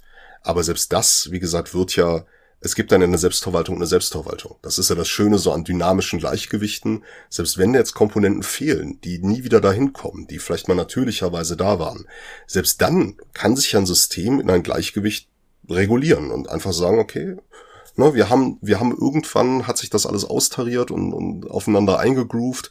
Wir müssen halt einfach nur damit leben, dass wir wahrscheinlich nicht wieder an den Prä-Homo sapiens Zustand oder Prä-Industrialisierungszustand hinkommen. Und selbst das ist ja, wie gesagt, Thema Waldentwicklung. Das Beste, was dem Wald in den letzten Jahrhunderten passiert ist, so blöd das ist, waren Pest und 30-jähriger Krieg. Das waren die Phasen, wo sich der, wo sich der Wald mal richtig erholen konnte, ja. weil gerade mittelalterlich wissen wir es ja aus aus äh, aus Geoarchiven und aus aus äh, entsprechenden Chronoarchiven sah es ganz schauerlich aus mit der Waldverbreitung in Deutschland. Und ähm, ja da sind wir heute eigentlich schon wieder auf dem auf dem verflucht guten Weg. Also was die Flächenabdeckung angeht und auch sag ich mal den den Festmeterbestand geht's dem Wald ganz gut. Wir müssen jetzt halt nur mal das Fichtenproblem lösen, was sich jetzt halt einfach durch den Klimawandel entwickelt hat. Aber ansonsten von der Flächenausbreitung her stehen wir bedeutend besser da als teilweise, sag ich mal, im, im 15. Jahrhundert zum Beispiel, wo, wo wirklich Flächen reihenweise nackt lagen, ne? wo wir auch heute ja am Boden wunderschöne Indizien für finden. Kolluvienbildung war, ist damals auch auf, auf absurd hohe Werte gestiegen, ne? weil halt ganz viel Fläche einfach nackt da lag und erst dann als Bevölkerungsdruck abgenommen hat. Ne, wie gesagt, so, also ich weiß es immer noch aus dem Studium, da wurde uns immer auch immer eingepredigt, zu Recht zu sagen, okay, es gab zwei große Einschnitte, wo mal wirklich diese Landnahme zurückgefahren war und das waren de facto Pest und 30-jähriger Krieg. Also wo die Bevölkerungsanzahl wieder abgenommen hat, wo wir wirklich sehen können, da konnte der Wald sich auch mal wieder ein bisschen erholen einfach und weniger Fläche war unter Nutzung. Ja, das ist ein schöner, schöner Merksatz. Äh, Pest und 30-jähriger Krieg, das Beste, was dem Wald passiert ist äh, in, in, Jahrhunderten. Ähm, aber du hast, du hast natürlich recht. Ähm, und ja, das Punkt einfach, ne? Und ich will an, an der Stelle jetzt ähm, auch noch die, die ökologische und botanische Definition anschließen des Waldes, ne, damit ihr noch Ankerpunkte habt sozusagen. Die botanische finde ich halt nicht so, nicht so knorke, dass da jetzt halt um eine Ansammlung von verholzten Pflanzen, ne? Also Pflanzen, die irgendwie Lignin einlagern und so. Ja, gut, ähm, haben wir jetzt schon bei den juristischen Definitionen besprochen, ne? Das trifft halt auch auf manche Plantagen äh, zu. Übrigens auch Agroforstflächen, die werden explizit vom Bundeswaldgesetz ausgeschlossen. Also Agroforst ähm, ist kein Wald in dem Sinne. Ne? Ähm, botanische Definition über, überzeugt mich jetzt nicht, aber gleichwohl kann man natürlich im Wald ähm, botanisch äh, als Bildungsangebot und so eine Menge machen. Also äh, ich, ich habe mal zu Andres gesagt, ich war neulich bei Andres Trüffel suchen und ähm, der macht auch gerade ein Konzept für eine tolle Sommerexkursion mit seinen Studis. Da habe ich auch zu ihm gesagt, ich sage, weißt du, anderes, eigentlich müsste man sich mal im Wald einfach an so eine Fläche stellen und äh, die Leute mal schätzen lassen, wie viele Arten, ne, also alles Mögliche da überhaupt vorkommen, ne. Und dann sagen die dir vielleicht, ja, 15, 20 vielleicht, das wir so aus dem Stegreif, ne? Und dann müsstest du wirklich mal bestimmen lassen. Und ich glaube, da würde man da würde man ja ein, ein wie soll, sollte man sagen, so, so ein retardierendes Moment, ne, so ein, so einen dritten Akt erleben, ne, dass, dass der, der, der Umschwungpunkt, wo die Leute auf einmal merken, meine Fläche, meine Fresse, diese, diese kleine Fläche hier ist verdammt artenreich, ne. Ja, also das zum, zum Botanischen und die ökologische Definition gefällt mir persönlich am besten, ne? weil wir haben auch alle gelernt, jetzt äh, wieder typische Klausurfrage in Koblenz, schreiben Sie sofort auf äh, den Merksatz für ein Ökosystem. Dann sagst du natürlich, ja, Ökosystem ist ein, ein weitestgehend abgeschlossenes äh, System, ne? wo die Grenzen immer definiert werden müssen und wo es aber innerhalb dieses Systems um die Wechselwirkung von abiotischen und biotischen Komponenten geht. Ne? Sowohl untereinander als auch wechsel wechselseitig, also biotisch mit abiotisch und biotisch mit, äh, bio, mit, mit biotisch. Ne? Also es geht um die Wechselwirkung von Organismen mit ihrer belebten und unbelebten Umwelt. Ne? Das ist so ein klassischer Merksatz. Und da kommen wir jetzt auch wirklich äh, schon zum, zum Waldboden mehr oder weniger, weil das ist die Definition, die eben auch den Waldboden, glaube ich, am besten mit einbezieht. Weil egal ob ich äh, einen Forst oder einen Wald betrachte, hin und her, ne, über den Boden ist da, ja, das ist dann auch noch nicht. Ne? Du kannst halt verschiedene Forstpflanzen, das wissen die Forstleute natürlich, wachsen nicht an allen Standorten gleich gut. Das hat natürlich was mit dem Boden zu tun, aber auch mit der Hanglage beispielsweise. Ne?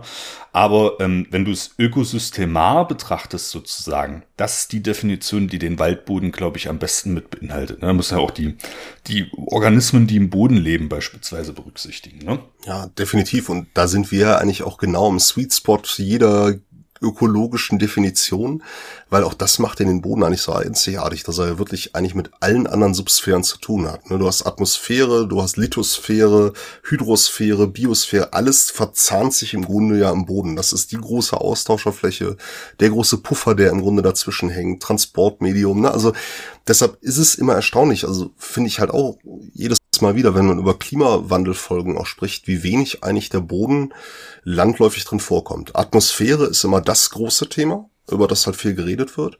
Aber gerade eben auch, und das werden wir auch später beim Paper so ein bisschen die Relevanz da ja auch drin sehen, ähm, der Boden einfach als, als Speicher, als Austauschmedium, der wirklich alles miteinander verbindet irgendwo. Und letztlich ja auch für den ganzen Bums, der darauf wächst, im Grunde ja die Zeche bezahlt. Ohne die Nährstoffversorgung, ohne die Wasserversorgung, die der Boden zur Verfügung stellt, brauche ich gar nicht erst anzufangen, über irgendwelche Definitionen eines Waldes nachzudenken, weil ohne das wächst da nichts, ne? beziehungsweise wächst halt was ganz anderes, wenn ich wirklich eine, eine schlechte Nährstoffversorgung habe oder irgendwo es in der, in der Hydrosphäre zu viel oder zu wenig entsprechend gibt. Ne? Und das erst ermöglicht ja so das große Wachstumsmedium. Ne? Auf jeden Fall. Und da muss noch ganz viel Öffentlichkeitsarbeit betrieben werden. Ich sehe das alleine schon ähm, an meiner neuen Arbeitsstelle. Das habe ich, glaube ich, im Podcast noch nicht erzählt, aber ich äh, bin seit äh, einigen Wochen äh, bei einem großen international tätigen Umweltplanungsbüro tätig. Und ähm, ich mich heute mit Kolleginnen und Kollegen unterhalten, mehr oder weniger eine Vorstellung gemacht. Und wenn ich mich irgendwo vorstelle, äh, sage ich auch automatisch, dass ich Podcaster bin und eben diesen Podcast mache, ne? weil das gehört halt jetzt zu meinem Leben mit dazu. Und ähm, selbst in einem Umweltplanungsbüro, ich will das gar nicht abwerten und so, sondern das ist eine ganz normale Reaktion, wo Leute sagen, mal, Mensch, was machst denn du da eigentlich thematisch? Boden? Ist das jetzt so, ne? Also das sind dann natürlich Leute, die aus anderen Ecken kommen, die sich nicht mit dem Schutzgutboden beschäftigen, ne? Ähm, aber das habe ich tatsächlich erlebt, wo ich dann sagen musste, so war eine Vorstellungsrunde, wo ich gesagt ja, wo soll ich denn eigentlich anfangen? Also uns gehen ja hier die Themen nicht aus, ne? Der Boden hat so eine, so eine Relevanz und eigentlich alles, was wir als, als Menschen tun, äh, dem Klimawandel voran, hat unmittelbare Auswirkungen auf den Boden und der Boden reguliert das, ne? Ist wie gesagt ein Verschränkungsort verschiedener Sphären. Ja, da kannst du, äh, da könnte ich ausrasten, ne? So, so, so erfreut bin ich, was der Boden für eine Bedeutung hat, ne? Und aber auch gleichzeitig zu sehen, dass nicht nur in dem Umweltplanungsbüro, sondern das im Alltag passiert mir das immer wieder, dass das Leuten eben nicht gewahr ist, das motiviert mich auch nochmal zusätzlich. Ja. Ähm, und letzte, letzter Punkt zu den, zu den Ankerpunkten jetzt ähm, des Waldes. Äh, uh, wir sind schon bei, bei einer Stunde, aber wir, ich habe es ja angekündigt, das wird eine Monsterfolge, ja. Ähm, alles gut, alles gut. Ja, wir haben auch, Leute, ihr wisst es ja, wir haben Kapitelmarken. Wenn ihr, wenn ihr unsere Geschichten von früher hier nicht mehr ertragen könnt und das Paper nur hören wollt, dann springt zum Kapitel. Aber ich finde es gerade, ich finde es gerade lauschig. Es macht mir sehr viel Freude. Ähm, letzter Ankerpunkt ist die enorme kulturelle Bedeutung des Waldes, gerade in Deutschland. Ne? Das äh, kann man sich gar nicht äh, ausmalen. Und ich empfehle hier gerne den Hoaxilla Podcast. Den kennst du hundertprozentig auch. Ne? Ähm, die haben, glaube ich, schon Podcast gemacht, als das noch gar nicht cool war und als das noch niemand gemacht hat. Ähm, Hoaxilla Folge 5 über den Wald. So. Und äh, zwar unter einem kulturellen Hintergrund. Ne? Da müsst ihr auch einfach mal, wenn ihr das mit Kindern macht oder macht das auch von mir aus mit Erwachsenen, geht mal in den Wald und sagt, was ist, was hat denn der eigentlich für eine kulturelle Bedeutung? Ne? Da kommen die, wenn du mal an die ganzen Märchen denkst, die spielen doch alle im Wald. Ne? Also sowohl ähm, märchenhafte Verzückung, die du da erlebst, als auch eben Angstort, weil da der böse Wolf wohnt beispielsweise. Ne? Ähm, so, ne, was weiß ich, wilde Tiere, ne? Und wirklich sich im Wald verlaufen, Hänsel und Gretel, ne? Das sind so kulturelle Sachen und gleichzeitig aus der Romantik, die ja hier in Mitteleuropa wirklich eine ganz große Rolle eingenommen hat, also diese kulturelle äh, Epoche der Romantik, der Wald als Sehnsuchtsort, ne? in Bildern dutzendfach festgehalten, ne? also romantische Stimmung, ja, wenn sich das Licht bricht in den Spinnenweben und du siehst da die Bäume und so, ne? Und auch das kann für uns, die wir Öffentlichkeitsarbeit und Wissenschaftskommunikation machen, ein Anknüpfungspunkt sein, die Leute abzuholen, zu sagen, ja gut, aber jetzt denkt eben mal nicht an das Oberirdische, sondern geht auch mal in den Boden rein. Ne? Also Huxilla Folge 5 ist auch unter dieser äh, Folge hier verlinkt. Ähm, das ist eine sehr, sehr gute Folge, die ich nur empfehlen kann. Ist noch äh, tonqualitätsmäßig ein bisschen oldschool, aber ähm, inhaltlich auf jeden Fall viel, viel wert. Ne? Also macht das, geht raus, geht vor die eigene Tür, ähm, bildet die Leute, erzählt denen was von mir aus, was ihr auch in diesem Podcast gelernt habt oder wenn ihr vom Fach seid, macht das sowieso. Macht einen eigenen Podcast. Es ist äh, nicht zu spät und es ist, glaube ich, auch keine Hilfe umsonst in diesem tollen Feld. So, Jetzt haben wir nach äh, über einer Stunde das Vorgespräch abgeschlossen, Julian. Ja, jetzt, herrlich. Jetzt freue jetzt freu ich mich umso mehr, dass wir jetzt wirklich zur harten Wissenschaft kommen. Ne? Also jetzt kommen wir ähm, zu dem, was äh, Gerhard Milbert sagte. Wir hauen jetzt den Leuten Zahlen, Daten, Fakten um die Ohren. Nein, machen wir natürlich nicht. Sondern wir Hefte raus, Klassenarbeit. Ja, ne? genau. Wir machen es wir machen's angemessen ähm, und ich, ich wähle mal meinen meinen Aufhänger. Ähm, derzeit läuft ja noch die 28. Weltklimakonferenz in Dubai. Ne? Ähm, die ist vom 30.11. bis 12.12. .12. Medial wird die zum Glück auch wieder äh, gut begleitet und natürlich auch die Aktivistinnen und Aktivisten, die da sind, ähm, haben da auch immer viel zu sagen.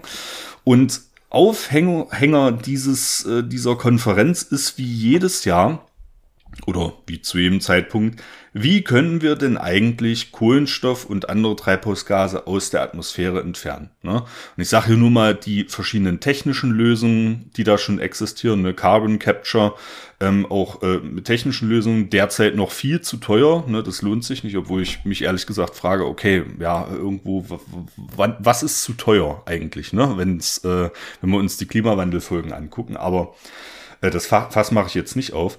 Ähm, Emissionsvermeidung, ganz großer Punkt. Ne? Also es gibt äh, eine immer größere Gruppe, die sagen, wir müssen sofort raus aus den fossilen Brennstoffen. Ne? Das will ich hier nur mal äh, anbringen. An, ähm, Und zum Glück auch immer wieder Thema ist eben die Bindung von atmosphärischem Kohlenstoff in Ökosystemen. Ja, und das ist ein Riesenthema auf dieser Konferenz. Unter anderem wird medial meines Erachtens nach leider nicht genug behandelt. Weil, wir haben schon die Ökosystemdefinition gerade, äh, ja, habe ich ja mal durchgekaut, ne? Wir müssen uns doch fragen, ähm, welche Ökosysteme gibt es auf unserem Planeten? Es ist immer gut, sich das mal ein bisschen klar zu machen. Da kannst du, wirst du aber, glaube ich, äh, wochenlang nicht fertig, die aufzuzählen. Ne? Aber wenn wir mal an Waldökosysteme denken beispielsweise, ist es doch global betrachtet äh, sicherlich möglicherweise mal nützlich, sich vor Augen zu führen, wie viel atmosphärischen Kohlenstoff man unter geeigneten Managementbedingungen vielleicht in diesen Ökosystemen speichern könnte. Ja, und das ist äh, genau das Thema äh, des heutigen Papers, äh, was äh, ich rausgesucht habe. Das fiel mir auf X irgendwie in die Hände, ist auch medial äh, sehr gut behandelt worden.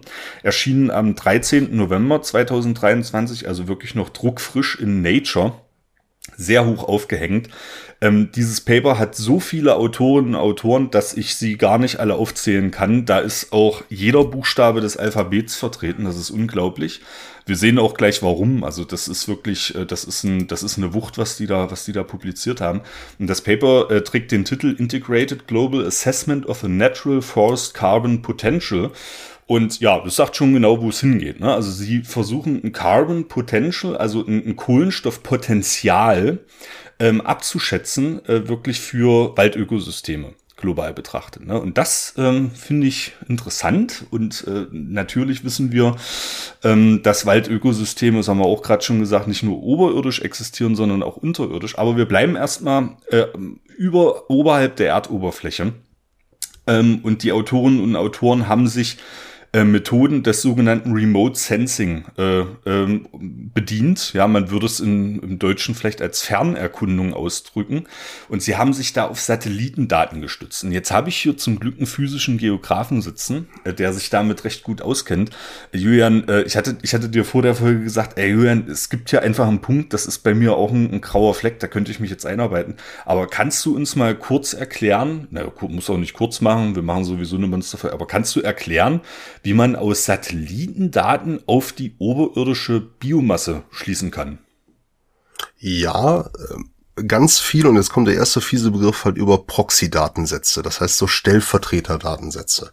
Man kann auch direkt messen, das kann ich direkt mal vorwegstellen. Ne? Man kann also auch wirklich seine, seine Sensorik, seine Satelliten, kann man auch dahin trimmen, dass man zum Beispiel Verfahren macht, die also optisch was sich angucken, also klassische Luftbildanalyse.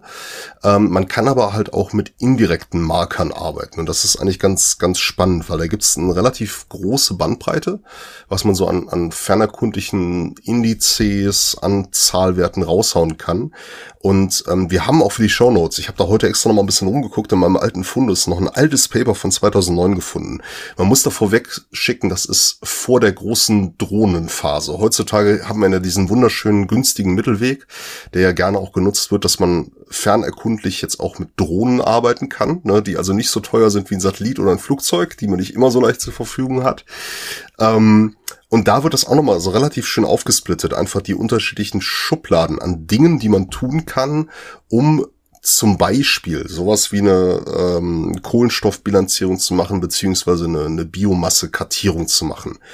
Und so die, die, sag ich mal, frühesten Verfahren waren halt eher so die, die Geschichten Radarabtastung oder sogenannte Leiderabtastung, also mit Lichtimpulsen zu arbeiten und halt eben entsprechend, ja, Strukturen dadurch rauszumappen. Also leider kennen wir vor allem auch dann, wenn wir über ähm, hochaufgelöste Oberflächendaten sprechen. Also diese schönen Karten, mit denen Archäologen auch gerne arbeiten, um so ver verschüttete Strukturen irgendwie sichtbar zu machen. Das sind ganz häufig diese Leider-Daten, die also hochaufgelöste Strukturen ähm, im Grunde, äh, im Grunde abmessen, funktioniert, wenn man es ganz runterbricht, ziemlich simpel. Meistens sind die irgendwie an ein Flugzeug gekoppelt.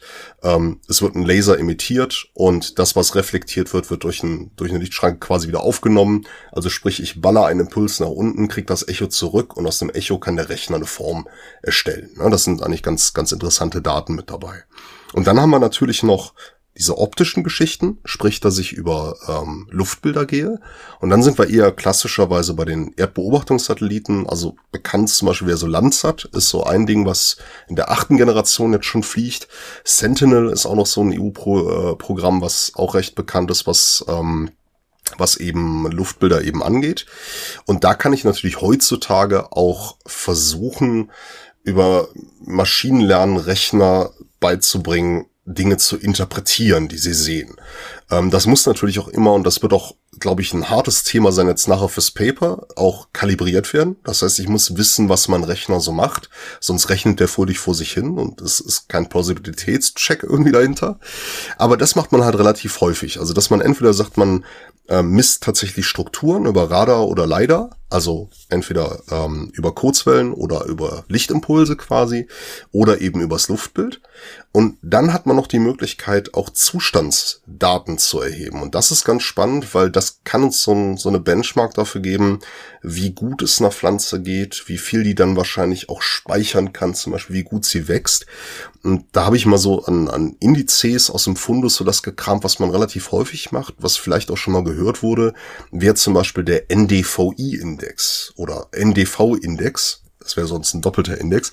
Ähm, das ist quasi ein äh, Vegetationsindex, der auf der nahen Infrarotstrahlung basiert. Das bedeutet also, wenn wir ähm, eine entsprechende Sensorik am Satelliten haben, können wir im Grunde die Rückstrahlung im nahinfraroten Bereich uns angucken, also was fürs menschliche Auge nicht sichtbar ist. Und das wäre, glaube ich, ziemlich spannend, wenn wir das sehen könnten, weil da nämlich interessanterweise ähm, die Mesophylzellen, das heißt alles, was auch so ein bisschen mit äh, grünen Farbstoff und sonstigen zu tun hat und ähm, Photosynthese zu tun hat, die neigen dazu, wenn es der Pflanze gut geht, also wenn sie richtig satt grün ist, mehr rückzustrahlen im nahinfraroten Bereich, als wenn die Pflanze eher so kränklich gelblich dasteht. Das heißt, das ist zum Beispiel ein ganz häufiges Ding, was man im Precision Farming verwendet. Also wenn ich hochtrabende Landwirtschaft betreibe, können Sensoren dann sehr genau erfassen, geht es der Pflanze gut oder nicht und können die Information zum Beispiel an den Düngerstreuer weitergeben, der also ganz passgenau applizieren kann dann, dass es manche Pflanzen eben mehr brauchen als andere. Aber das funktioniert halt auch zum Beispiel für Waldgebiete recht gut.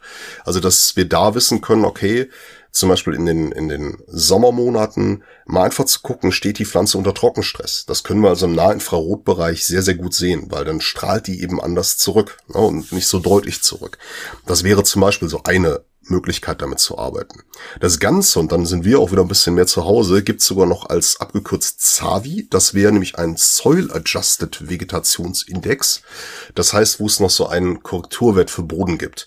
Man erwartet jetzt den Kessel buntes und äh, denkt jetzt schon, ach wie schön, da wird so richtig detailliert auf den Boden geguckt. Im Grunde ist es weniger, man weiß halt einfach nur, helle Böden reflektieren mehr.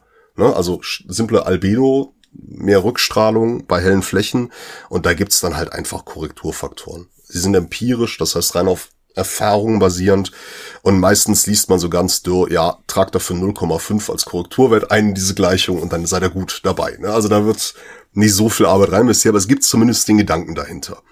Und was es auch noch gibt, und das geht auch noch eher so in Richtung der ähm, äh, weiteren Implikationen, ne? also nicht nur Speicher, sondern auch wie ist so die, die Bedeckung des Bodens zum Beispiel, gibt es den LAI noch. In der Abkürzung ähm, wäre das der Leaf Area Index, manchmal auch im Deutschen als BFI, also Blattflächenindex genannt.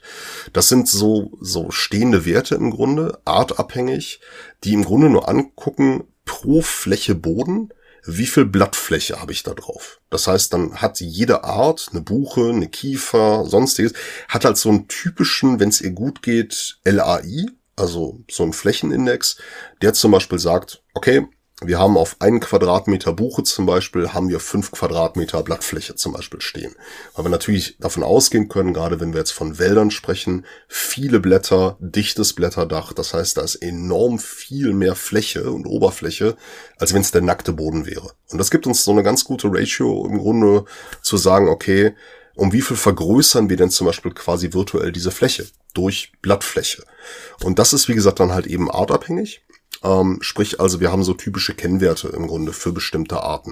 Und wenn ich dann wiederum natürlich weiß, ne, also anhand von Luftbildern zum Beispiel, habe ich da einen Laubwald stehen, habe ich da einen Nadelwald stehen, kann ich sogar so wunderschöne LAI-Karten machen, also die mir dann Auskunft darüber geben, ne, wie groß ist denn so diese relative Blattfläche im Vergleich zur Oberfläche. Ähm, da ist nur eine kleine Einschränkung zu machen. Nadelbäume haben natürlich eine absurd hohe LAI, weil die super viele kleine Nadeln mit sehr viel Oberfläche haben. Die sind jetzt aber ja nicht unbedingt so das, was wir in Massen im Wald stehen haben wollen, ne? weil die haben natürlich wiederum andere Nachteile einfach dabei. Und wir haben auch Saisonalitätseffekte. Das heißt, im Winter sieht so ein Blattflächenindex bei einer Buche natürlich bei Null aus quasi, weil alle Blätter runtergeworfen wurden. Im Sommer dagegen knallt die dann halt mit relativ hohen Werten dann um die Ecke. Das heißt, wir haben so viele Stellvertreterdaten, die ich, und das ist dann das Entscheidende, irgendwo in ein Modell füttern kann. Das heißt, wir haben natürlich die aufwendige Möglichkeit mit Luftbildern praktisch händisch zu gucken, wie viel steht denn da, wie viel wächst denn da. Das wäre der aufwendigste Ansatz. Wenn ich zum Beispiel sage, ich messe den Baum über Leider aus. Das heißt, ich habe genau die Form. Da gibt's beeindruckende Datensätze in der Literatur, wo dann wirklich jeder kleine Ast ist erhalten. Also das ist von der Rechnerleistung ist es dann natürlich für eine Waldfläche ist es absurd hoch und fast nicht mehr zu managen. Aber man könnte ja zum Beispiel sagen, man nimmt für eine Waldfläche eine Stichprobe an Bäumen, fünf bis zehn. Den gebe ich so einen typischen Flächenindex quasi. Die sind in der Mitte so dick, sind so hoch, haben so und so viel Blattfläche dran. Und dann extrapoliere ich die Daten in die Fläche. Das heißt, dass ich dann im Grunde sage, so, okay, wenn ich diesen, diese ähm, Bodenwahrheit habe, also wenn ich am Boden rumgelaufen sind, man spricht da gerne bei den Modellen von diesem Ground Proof, also jemand war mal wirklich da und hat sich das angeguckt und das dann halt eben extrapoliere auf eine große Fläche, dann kann ich zumindest diese Modellrechnungen durchführen, dass ich sage, wenn die typischen Bäume meines Waldes so und so aussehen und der Wald dann wiederum so und so groß ist, kann ich dann also so eine Modellkalkulation auffahren, wie viel Biomasse steht da drauf, wie viel Blattfläche habe ich da entsprechend. Das ist eigentlich immer so das Business, dass wir versuchen, ähm, viel zu automatisieren, fernerkundlich, das heißt über diese Sensorik, aber ich muss natürlich so eine Art Übersetzungsschlüssel für die Daten mitgeben. Und das werden wir ja im Paper jetzt auch noch relativ deutlich sehen, dass das ja immer wieder der Knackpunkt ist, wie gut ist die Übersetzung, weil theoretisch kann mir ein Rechner alles ausspucken. Wenn ich das nicht auf Plausibilität prüfe oder mein Modell irgendwie mit einer so einer Geländewahrheit irgendwie kalibriere, dann habe ich halt einfach eine schlechte Zeit. Ne? Dann, dann wird es halt schwierig in der, in der Güte der Ergebnisse einfach. Ähm, ansonsten kann ich da auch nochmal an, an einem Punkt Werbung machen, weil ich immer wieder auch merke, dass wenige Leute wissen, dass es das gibt. Wer Bock hat, so Landnutzungskarten sich mal einfach anzugucken. Das heißt, wie viel Wald gibt es, welchen Wald gibt es, macht das die EU schon ziemlich lange über die Green Land Use Cover Daten. Ähm, abgekürzt häufig als CLC.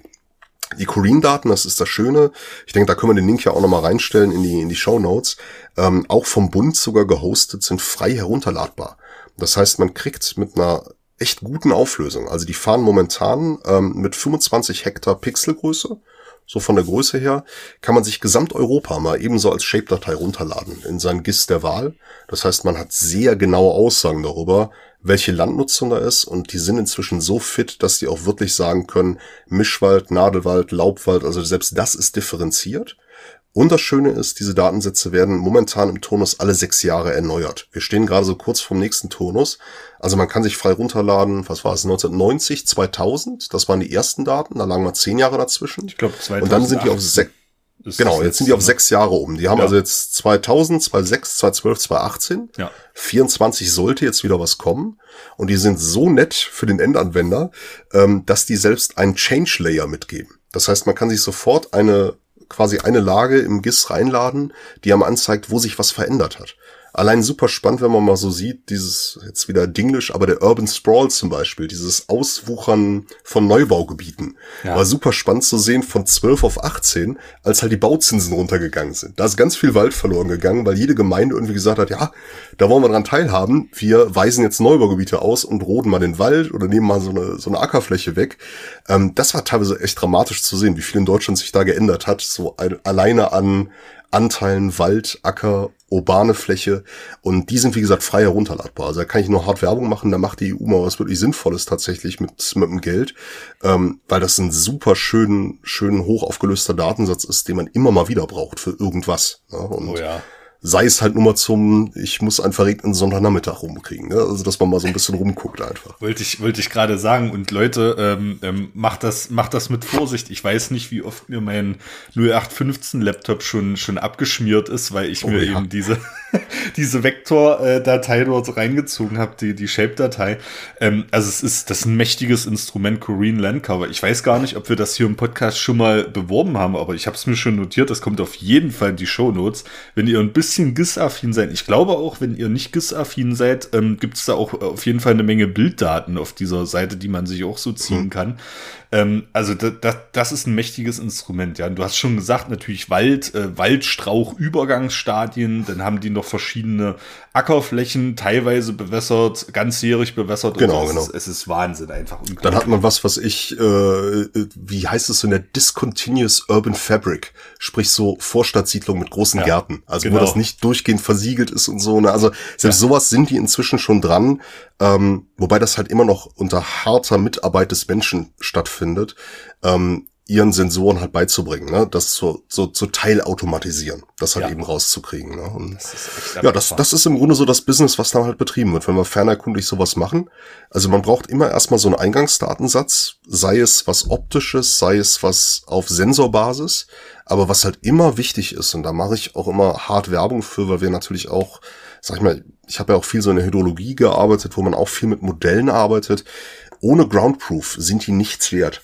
Und ich habe das auch als Reviewer ganz häufig schon gehabt, wo super interessante Paper auf dem Tisch lagen, wo dann aber die Leute einfach ein absolutes Missverhältnis hatten zwischen ähm, Modellrechnung und Eingangsdatensatz. Also ich weiß, der, der extremste Fall, nur um da aus dem kleinen Nähkästchen zu, zu äh, reden, war ein Ding, das ist aber in Bauschenbogen abgelehnt worden, wo eine Forschergruppe, ich glaube sogar auf Basis der ASL, also hier diese Universal Soil Loss Equation, Bodenerosion fürs Yangtze-Einzugsgebiet machen wollte. Also ein riesen Einzugsgebiet.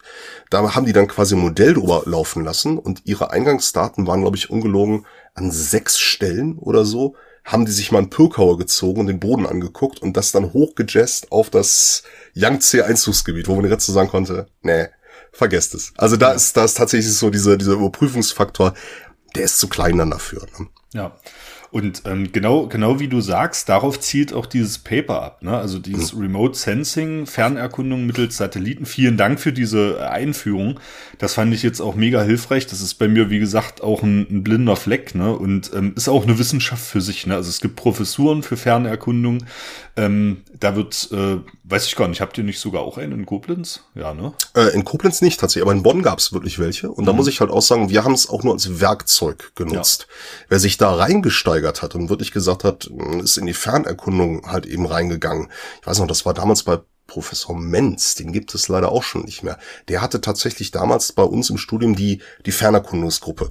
Und die Leute, die dann halt wirklich richtig Bock hatten auf Sensorik, GIS und sonstiges, die haben sich dann wirklich komplett da rein spezialisiert dann. Ne? Also wo man dann ja. wirklich sagt, okay, es gibt nochmal die spezialisierten Spezialisten da noch da drin. Ne? Also normalerweise, sage ich mal, für den, für den Generalisten oder für den Bodenkundler ist es immer ein gutes Werkzeug. Wo ja. ich aber auch immer sagen muss, es tut gut, das zumindest ein bisschen zu können. Also generell in den, in den Erdwissenschaften, in den Naturwissenschaften, wenn man Befunde in den Raum projizieren kann und ein räumliches Muster darstellen kann. Das ist so viel mehr wert, als wenn ich einfach nur mit, mit blanken Daten spreche. Und das werden wir jetzt ja gleich auch im Paper sehen, dass Raumbezug echt massiven Einfluss darauf hat, ne, wie, wie so Daten überhaupt zu interpretieren sind auch wirklich. Genau, genau so ist es, ja. Und ähm, jetzt kommen wir auch schon mal zu, zu harten Fakten, ne? weil mhm. sie, sie teasen das auch entsprechend an, sagen, okay, Satellitendaten, genauso wie du das gesagt hast, haben eben das Problem, dass da hohe Unsicherheiten drin sein können, ne, aus unterschiedlichen Gründen. Also die sind auch, wenn du, wenn du ein neues Modell rechnest, nehme ich mal an, ich, ich breche das jetzt mal so runter, du nimmst deine Satellitendaten und du verifizierst das nicht am Boden, dann ist das relativ wenig wert, ne, weil du nicht, also ein komplett neues Modell, ne? Weil, du, ne, genau. Weil du, du weißt nicht, kannst ja nicht, nicht verifizieren oder falsifizieren, was der Rechner dir da ausspuckt, ne? Und genau. ähm, Genau, und das äh, nutzen sie ja auch als Eingangsthese und sagen jetzt, okay, pass mal auf, die bisherigen Schätzungen, satellitengestützt, des globalen Kohlenstoffpotenzials der Wälder. Ne? Und was heißt Potenzial in dem, in dem Moment? Potenzial heißt, wir nehmen erstmal die, das, den bestehenden Kohlenstoff oberirdisch beispielsweise der Vegetation, ne, der, der, der ist erstmal gesetzt. Ne? Und das Potenzial ist aber der Kohlenstoff, den diese Ökosysteme global betrachtet hinzugewinnen könnten, also zusätzlich sequestrieren könnten, wenn sie entsprechend gemanagt werden. Da sprechen wir auch noch drüber, was das eigentlich heißt, entsprechend gemanagt. Ne? Also dieses Potenzial, das Speicherpotenzial an Kohlenstoff äh, liegt hier nach den Einschätzungen bei 200 bis 300 Gigatonnen. Ne? So, was ist jetzt Gigatonnen? Äh, ist das viel? Ist das wenig? Habe ich mal was rausgesucht, dass man sich das ein bisschen vorstellen kann. Gigatonnen sind erstmal Milliardentonnen. Kann sich kein Mensch vorstellen, diese, diese Größenordnung. Ne? Deswegen bleiben wir mal bei 200 bis 300 Gigatonnen einfach. Ähm, der Ausstoß der Bundesrepublik Deutschland Gesamtemission ja, ähm, an Treibhausgasen. Da zählt also Kohlenstoffdioxid, Methan, Lachgas, alles gleichermaßen hinzu. Den größten Teil davon hat aber Kohlenstoffdioxid, sind 0,75 Gigatonnen. Ja, nochmal zur Erinnerung, Potenzial 200 bis 300. Ne? Jetzt sagt ihr mir natürlich, ja, Bundesrepublik Deutschland ist ja kein wirklicher Global Player. Ne? Ähm, äh, was erzählst du mir? Guck dir mal die äh, wirklichen Emittenten an. Habe ich natürlich auch gemacht. China. Mit Abstand Nummer eins, ne, was eben den globalen CO2-Ausstoß angeht. Zwar 2021 11,8 Gigatonnen. Ne? Also das ist, äh, das ist viel. Ne? Also das, das ist wirklich viel, was dieses Land an CO2-Äquivalenten. Hier reden wir wirklich über Äquivalente.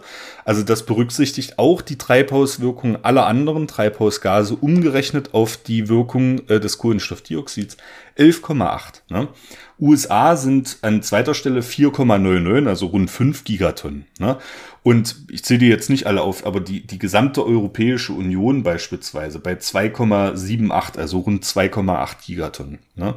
So, und wenn wir uns die Zahlen mal vor Augen führen, dann wissen wir also, okay, diese Abschätzung des Kohlenstoffpotenzials 200 bis 300 Gigatonnen global, das ist relevant. So, also da brauchen wir jetzt nicht drüber reden. Ne? Bei ähm, China 11,8 Gigatonnen jährlichem Ausstoß.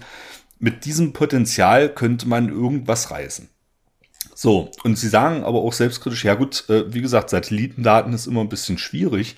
Ähm, wir müssen zusätzlich zu den satellitengestützt erhobenen Daten eben noch weitere Daten hinzuziehen und das sind die, ich habe es jetzt mal ins Deutsche übersetzt, bodenbasierten Daten. Ne? Also das sind wirklich die Daten, die du an äh, Ort und Stelle aufnimmst. Ne? Du nimmst einen äh, Brusthöhendurchmesser des Baumes beispielsweise, du äh, misst die Höhe, ne? um eben die oberirdische Biomasse. Das ist so typische forstliche Messmethoden. Da sind wir wieder beim, äh, beim, beim Sachsenforst. Ne? Gruß an Frank Jakob an der Stelle. Ne? Und sie sagen auch, okay, Ziel dieses Papers ist es jetzt erstmal, ähm, diese beiden grundsätzlichen Methoden zu vergleichen, gegenüberzustellen, mal gucken, wie die korrelieren und so. Ne?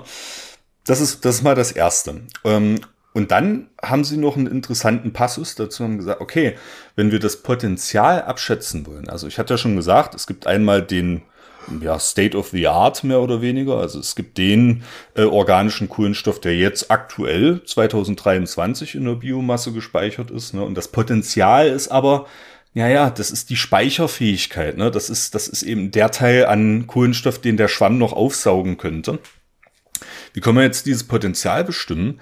Und dieses Potenzial, da gehen Sie davon aus, dass der menschliche Einfluss eben weitestgehend zurückgefahren werden soll. Ne? Vor allem der negative Einfluss natürlich auf diese Waldökosysteme und auf die Waldflächen. Ne?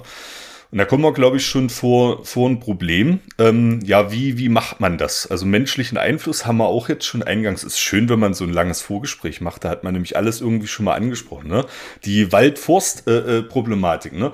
Wenn du in Deutschland guckst, äh, ich, ich postuliere einfach mal, es gibt keine Waldfläche in Deutschland, die noch nicht vom Menschen angefasst wurde in irgendeiner Art und Weise. Ja, so. Ähm, Punkt. Also wie, wie, wie, wie, will man das messen? Wie will man bestimmen, welche Waldflächen jetzt global betrachtet vom Menschen noch nicht beeinflusst sind?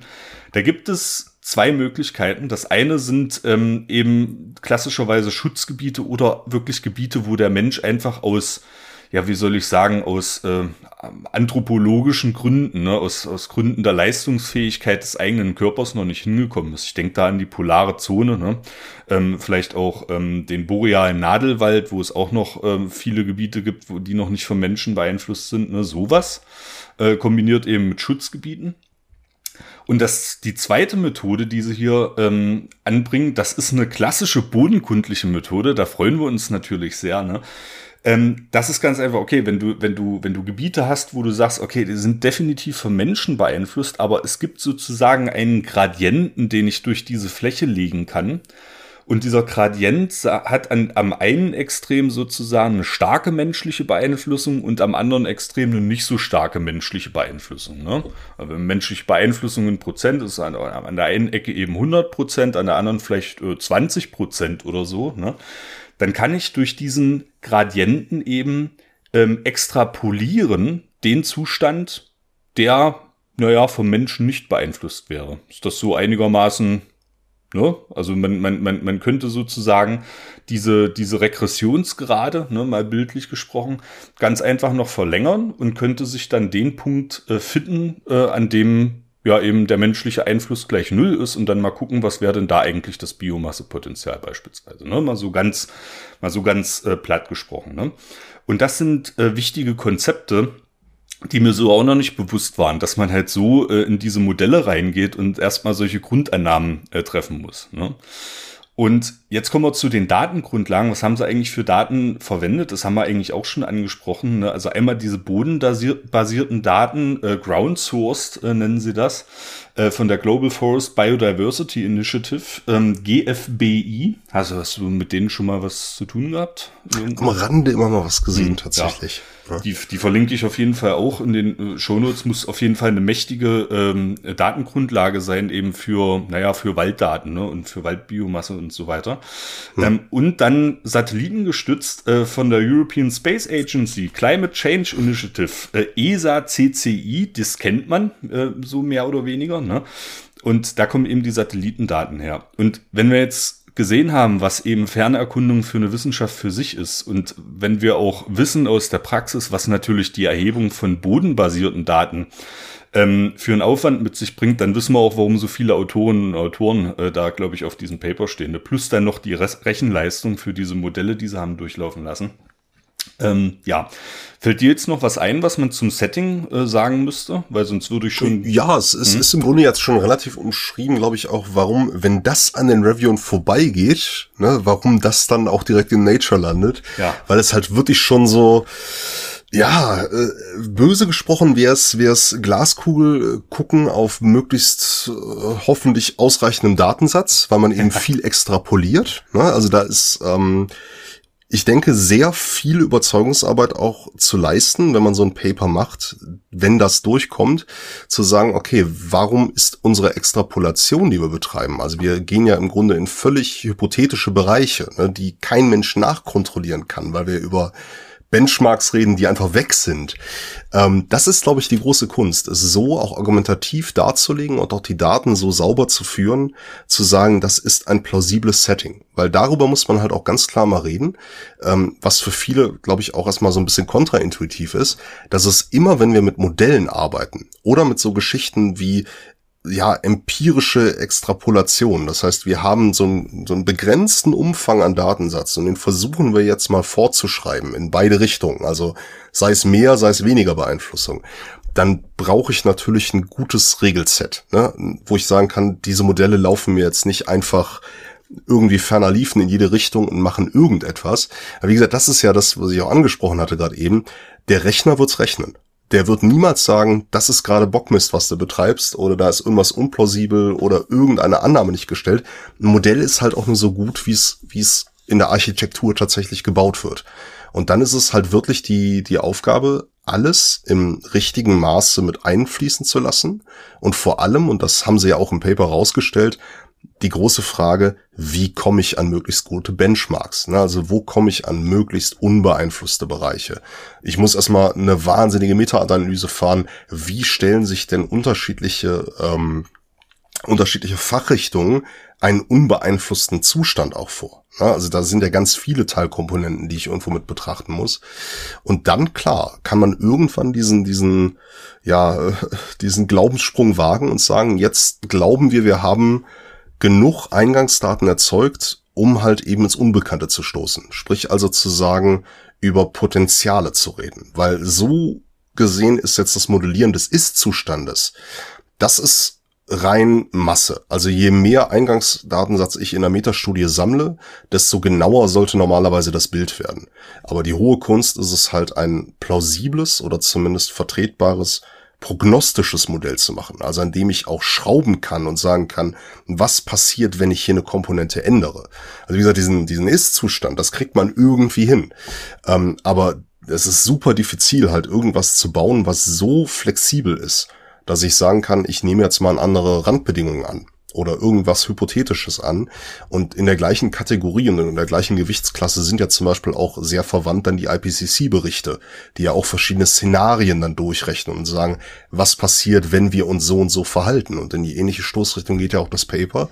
Und das ist dann eben die hohe Kunst. Man muss ganz klar sagen, das wird nie jemand überprüfen können. Das sind jetzt erstmal Statements, die da so stehen.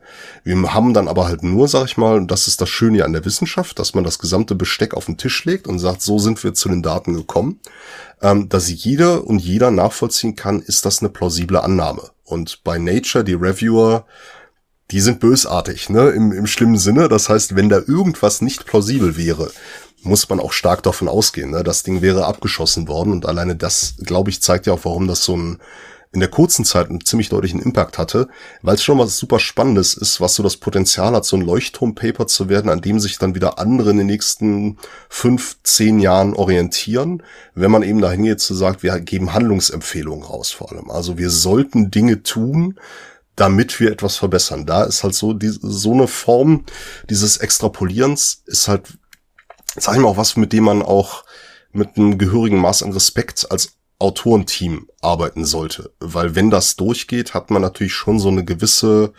Weisungsbefugnis. Ne? Man gibt dann die Wahrheiten für eine prognostizierte Änderung raus. Ähm, ja, und so muss man es halt auch behandeln. Ne? Also das ist also quasi der, der Versuch ja auch, ein möglichst sauber basiertes, möglichst auf, auf guten Füßen stehendes Modell zu entwickeln. Immer mit der Einschränkung und unter Modellieren ist das klar, unter Nicht-Modellieren halt nicht so, dass man halt einfach sagen kann, okay, das Ding hat eine Grauzone. Also das wird nicht unbedingt eine Punktlandung werden. Und wie du ja schon selber auch gesagt hast, selbst im Abstract reden sie ja von einer Schwankung 150 bis 360 Gigatonnen ist so deren Schwankungsbereich am Ende, ja. Mhm. was ja eigentlich absurd viel ist. Also in der medizinischen Studie bräuchte es mit solchen Zahlen nicht zu kommen. Dann würdest du sagen, okay, wir wissen gar nichts. In der Modellierung, gerade in einem globalen Setting, und das ist ja eine super große Herausforderung, wenn man sich das jetzt nochmal auf der Zunge zergehen lässt. Ne? Also ähm, wir haben wenig Benchmarkflächen, die unbeeinflusst sind. Die postulieren auch noch, okay, wir, wir gucken uns mal an, wie wäre der Idealzustand, den wir einfach nicht mehr kennen. Und wir machen das auch noch global.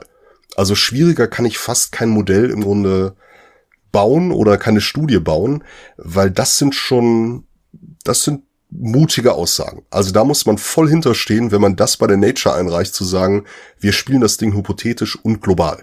Ne? Also ja. das sind schon relativ hohe Stakes, die da, die da einfach gesetzt werden. Ne? Ja. Ich will gerade mal gucken, weil du gerade auch so ein schönes, ähm, ja genau, sie haben es eingereicht am 15. Juli 2022. Also das Ding ist über ein Jahr im Review-Prozess äh, gewesen. Ne? Ist am 6. Mhm. Oktober äh, akzeptiert worden und dann am 13. November veröffentlicht. Ne? Ähm, das ist was, wo du natürlich viel mehr drin steckst als ich und so, aber ähm, natürlich ja, die, die machen sich nackig in dem Moment. Ne? Sie zeigen der Weltöffentlichkeit, und das Paper ist auch noch Open Source, also das könnt ihr problemlos äh, öffnen und lesen. Ne?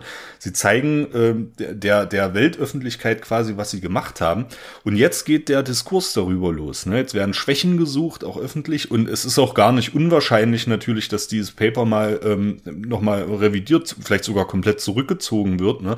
Oder du kannst dann immer auch auf Updates checken. Das ist in diesem PDF so eine kleine Schaltfläche, da habe ich auch vor der Folge nochmal geguckt, ob es da irgendwelche Updates gab, möglicherweise, ne? Das ist alles drin, ne?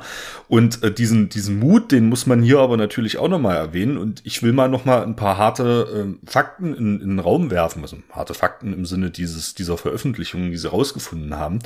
Ähm, ich beziehe mich da mal auf die, auf die allererste Abbildung, die sie dort getätigt haben. Sie haben einmal geguckt, okay, Stichwort diese, diese ja, Human Disturbance, also der Einfluss, der störende Einfluss des Menschen eigentlich, ne, auf die, auf die äh, Kohlenstoffdichte von Waldökosystemen extrapoliert hier, wie unterscheidet die sich denn halt ähm, zwischen den verschiedenen Modellen, also zwischen den Satelliten, die, satellitengestützt erhobenen Daten, zwischen den bodengestützt äh, gehobenen Daten, dann haben sie das auch noch harmonisiert, ne?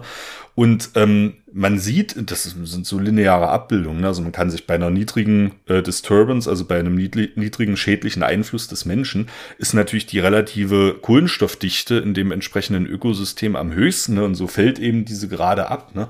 Und man muss wirklich sagen, also zumindest für diese Modellrechnungen, die sie hier getroffen haben, liegen diese Geraden ähm, erstaunlich nah beieinander. Ne? Das, das hätte ich persönlich nicht so gedacht, gerade in Anbetracht mhm. der Unsicherheiten, die sie ja selbst auch durchdeklinieren ja? und anführen. Ne? Also da ist zumindest ähm, in dieser Extra Extrapolation ähm, das scheinbar ja, sind das zwei gute Ansätze, die auch gut zusammenpassen. Zumindest äh, Ergebnisse liefern, die plausibel sind, nah beieinander liegen. Oder die plausibel sind, weil sie nah beieinander liegen. Ne? Und jetzt nochmal ein paar, paar harte äh, Fakten. Eben diese Differenz zwischen potenzieller und aktuell existierender Baumkohlenstoffmasse, habe ich es mal genannt, ne? äh, von 217 Gigatonnen im Mittel. Ne? Bezogen auf beide Methoden, satellitengestützt und bodenbasiert. Ne? Nochmal zur Erinnerung, die Schätzung bisher war eben 200 bis 300 Gigatonnen. Du hast es gesagt, 150 bis 360 oder so, ne? aber 200 bis 300, grobe, grobe Faustformel. Ne? Da bist du mit 217 gar nicht so schlecht. Ne? Also das ist auch nochmal so in der Größe. Das ist ja auch ein Plausibilitätscheck. Ne? Liegt denn das Ergebnis jetzt auch wirklich im, naja, in der Größenordnung der bisher vermuteten Ergebnisse? Ne? Ja, und das ist ja auch wieder gefährlich, ne? weil du musst ja auch aufpassen, nicht, dass du plötzlich Zirkelschlüsse ziehst. Ne? Also, ja. Also, dass du jetzt nicht dein Modell plausibilisierst, weil du dich in der Echokammer befindest, die immer das Gleiche wieder zurückzirkelt. Also, du musst quasi auch so offen arbeiten, dass man auch die Möglichkeit überhaupt hat, zu abweichenden Ergebnissen zu kommen. Und das ja. ist tatsächlich, muss man auch wirklich nochmal hervorheben, die große, sorry, die große Arbeit gewesen, ähm, halt wirklich auch über einen ganz, ganz breiten Studienfundus zu gehen das Ganze zu harmonisieren, also wirklich so in eine, eine Vereinheitlichung überhaupt reinzubringen, dass es überhaupt erst vergleichbar ist, das ist schon ordentlich Arbeit. Und das ist ja auch nicht das, was ich ja auch erreichen will, wenn ich sowas Großes als Metastudie fahre, halt auch wirklich versuchen, alle Spielarten des Spektrums abzudecken. Sprich also unterschiedliche Landnutzung, unterschiedliche Grade der Störung. Ne? Und da wird's dann schon wirklich schwierig zu sagen, zu versuchen, wirklich alles zu ziehen, was der Markt so hergibt, wenn ich, wenn ich an die Studie rangehe. Und allein das, glaube ich, zeigt oder rechtfertigt auch dieses breite Autorinnenfeld. Ähm, das war Arbeit und nicht wenig. Ne? Also da wirklich so einen Gesamtüberblick zu schaffen. Ja, ja, genau so. Ne? Und ähm, weil wir bei der Statistik Ach so, ja, du hast dich gerade gemutet, kein, kein Problem. Huste ruhig ab. Hu ein, ein kurzer Huster musste mal raus. Jetzt hat man ja die Möglichkeit, dank des, des Mikros, das auch mal ganz kurz wegzumuten. Ja, ja. Die Magie hinter den Kulissen, ne? Ja, das ist, äh, das muss auch sein, Leute. Wir reden hier seit, seit ein oder dreiviertel Stunde. Ähm, da muss man auch mal husten. Ähm, letzter statistischer Punkt, ne? Wie ist denn die, kannst du ja fragen, wie ist denn die Korrelation zwischen diesen satellitengestützten bodenbasierten Daten 0,72? Ne? Das ist auch noch eine Zahl, die ich mir hier definitiv notiert habe. Eins wäre die perfekte Korrelation für die Statistikliebhaberinnen und Liebhaber, die gibt's äh, in der Realität eigentlich nicht. Und 0,72 ist eine gewaltig gute Korrelation dieser Daten. Ne? Ja, also man, man muss auch sagen, also normalerweise, wenn ich jetzt, wenn ich jetzt hören würde bei irgendeiner ähm, Regressionsanalyse, ich komme auf ein R-Quadrat von 072 würde ich eher sagen, wir müssen nochmal zurück an den Schreibtisch. Ne, mhm. Weil das ist eigentlich ein Wert, normalerweise versuchst du es in die Neuner zu treiben. Ne, dass man zumindest sagt, man hat mhm. irgendwie eine halbwegs gute Entsprechung. Gemessen an dem, was aber gemacht wird, und das jetzt ja zum Beispiel gar nicht mehr in den Grafiken auftaucht, dass ja auch jede der betrachteten Eingangsstudien auch wieder einen Schwankungsbereich hatte. Weil wer vernünftig modelliert, nennt die Grauzone. Also das Modell gibt selten oder ein Modell gibt selten die Wahrheit raus, sondern besitzt einen Schwankungsbereich. Und die Information ist teilweise gar nicht so öffentlich jetzt in dem, in dem Paper-Teil drin, wie groß teilweise auch die, die Schwankungsbereiche der Eingangsmodelle waren, die zur Kalibration genutzt wurden.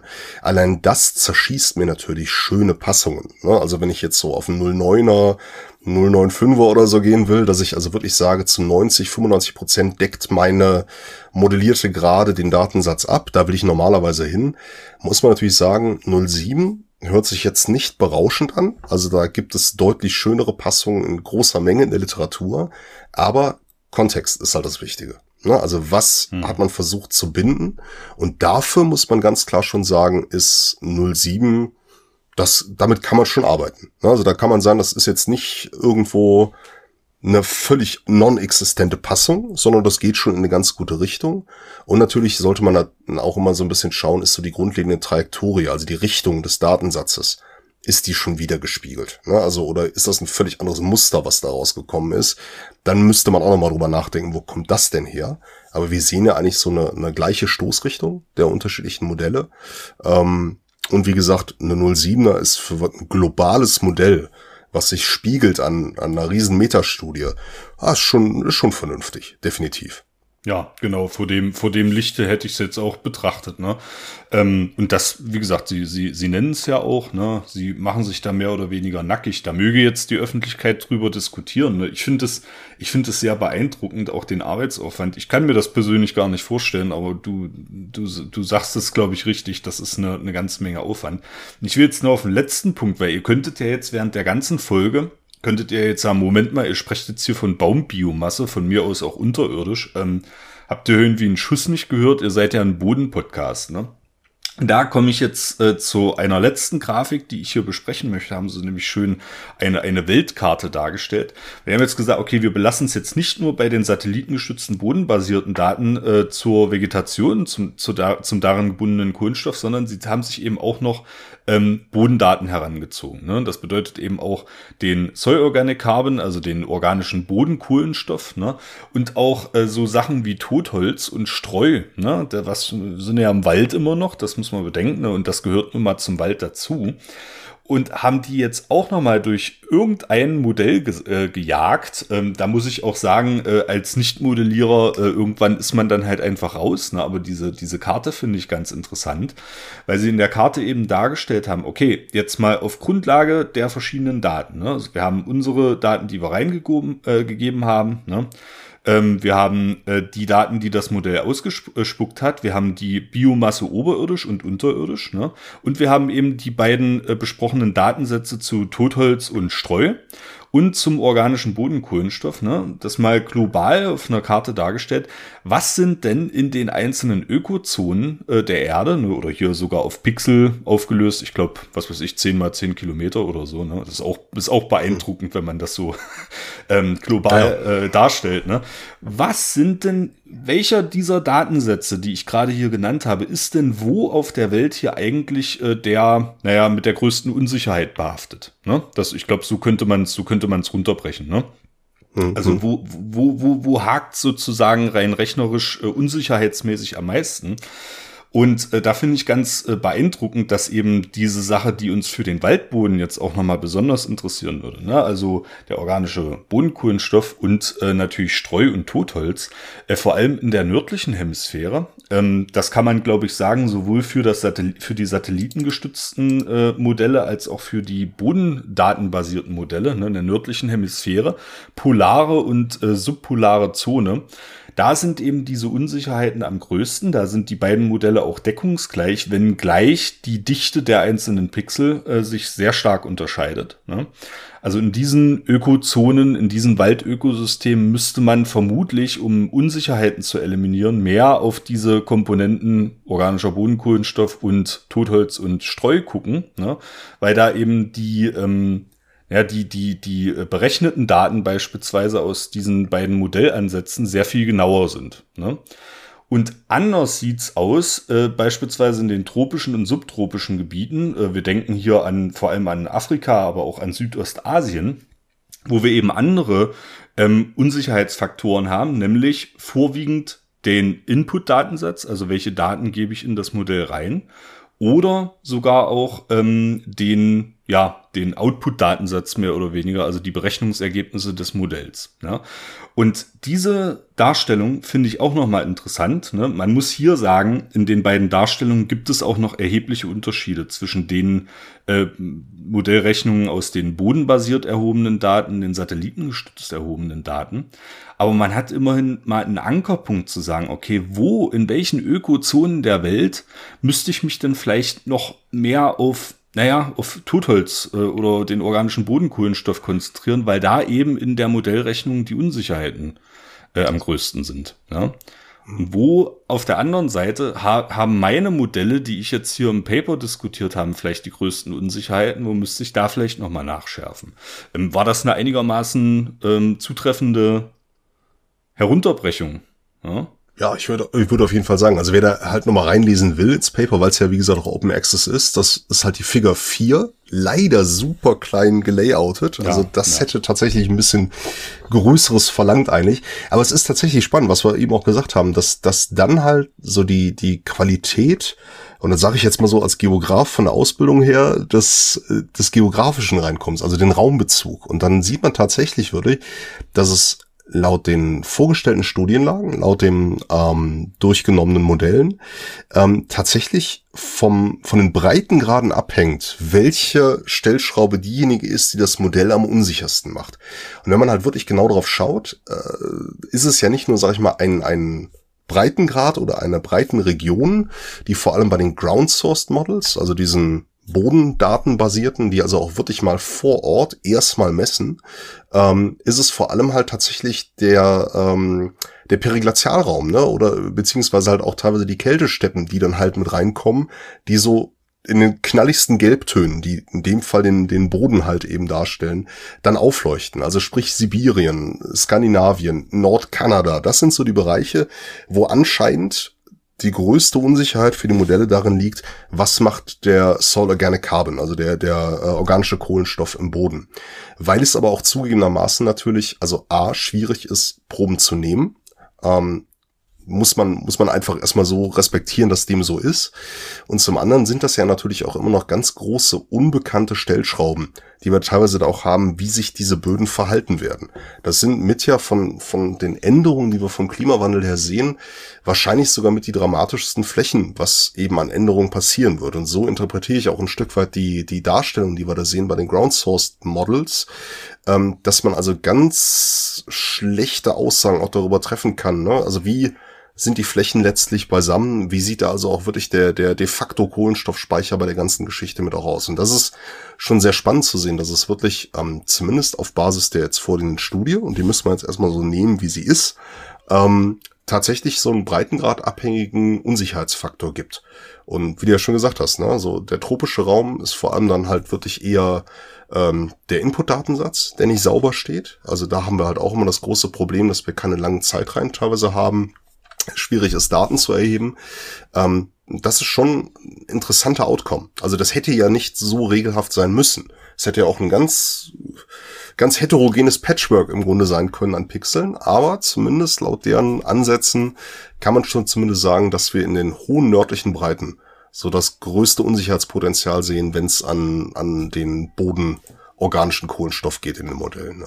Genau, und ähm, im anderen Extrem, und damit machen wir dann auch einen Punkt an der Stelle, ähm, beispielsweise in den tropischen äh, Gebieten, ne, also vor allem Zentralafrika und auch äh, das Amazonas-Delta. Ne, da hatten wir neulich eine, eine hochinteressante Interviewfolge, äh, Folge 62 Interview in den Tropen mit Sebastian Dötterl, die Katrin aufgenommen hat. Ne. Der hat das nämlich auch gesagt, sagt ja gut, wenn du Kohlenstoff speichern willst in den tropischen Böden, da gibt's auch immer so, so wilde Vermutungen und wilde Annahmen. Ne.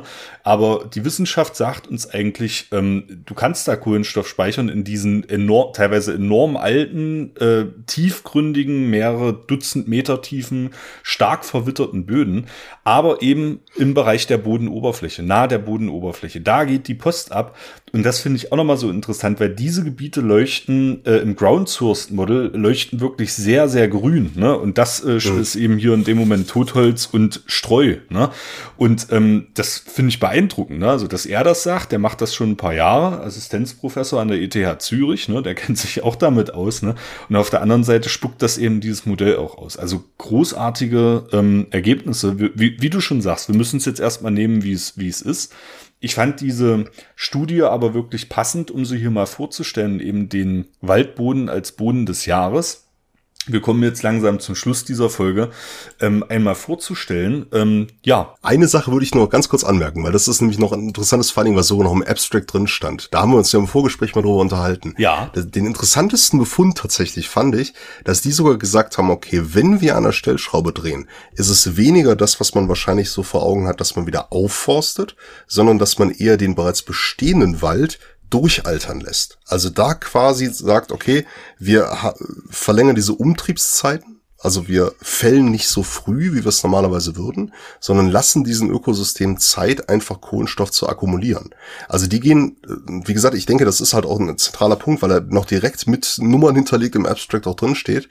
Also die gehen so von einem 60-40 Modell aus. 60 Prozent dieses Einsparpotenzials oder Pufferpotenzials sehen sie tatsächlich eher darin, bestehende Wälder durchaltern zu lassen. Also das volle Potenzial ausfüllen zu lassen um halt eben Kohlenstoff zu fixieren. Und das, glaube ich, zeigt auch sehr, sehr schön, genau das, das Grundproblem, was wir auch einfach haben, wenn wir über Klimawandel, über Kohlenstoffsenke sprechen, das kann man sich wunderschön einfach immer rein ökonomisch vorstellen mit, mit Laufzeiten und Zyklen. Wir sind halt dumm genug, den Kohlenstoff aus dem langsamsten Zyklus, aus dem Gestein rauszuholen und ihn ohne Umwege direkt in den schnellsten Zyklus, die Atmosphäre zu packen. Und wir suchen momentan ja einfach händeringend nach Möglichkeiten, den irgendwo zu parken. Na, das sind ja jetzt auch gerade bei der äh, in, in Dubai die entsprechenden Diskussionen da drin.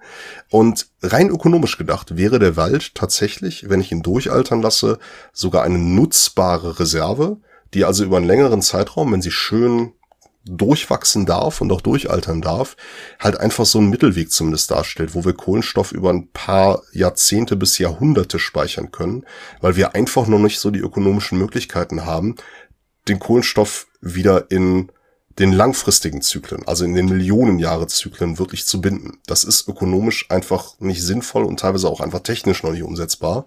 Ähm, und das wird wahrscheinlich so ein Zwischenweg sein. Also wirklich ein Puffer im Boden und in, in der Vegetation zu finden, weil das praktisch die einzige Möglichkeit ist, irgendwo eine Senke sinnvoll stattfinden zu lassen. Die Millionensenke ist zu teuer und nicht umsetzbar. Die Atmosphäre ist ja das, wo wir es raushaben wollen. Also was bleibt uns übrig? Das ist genau der Speicher, der im PayPal besprochen wird.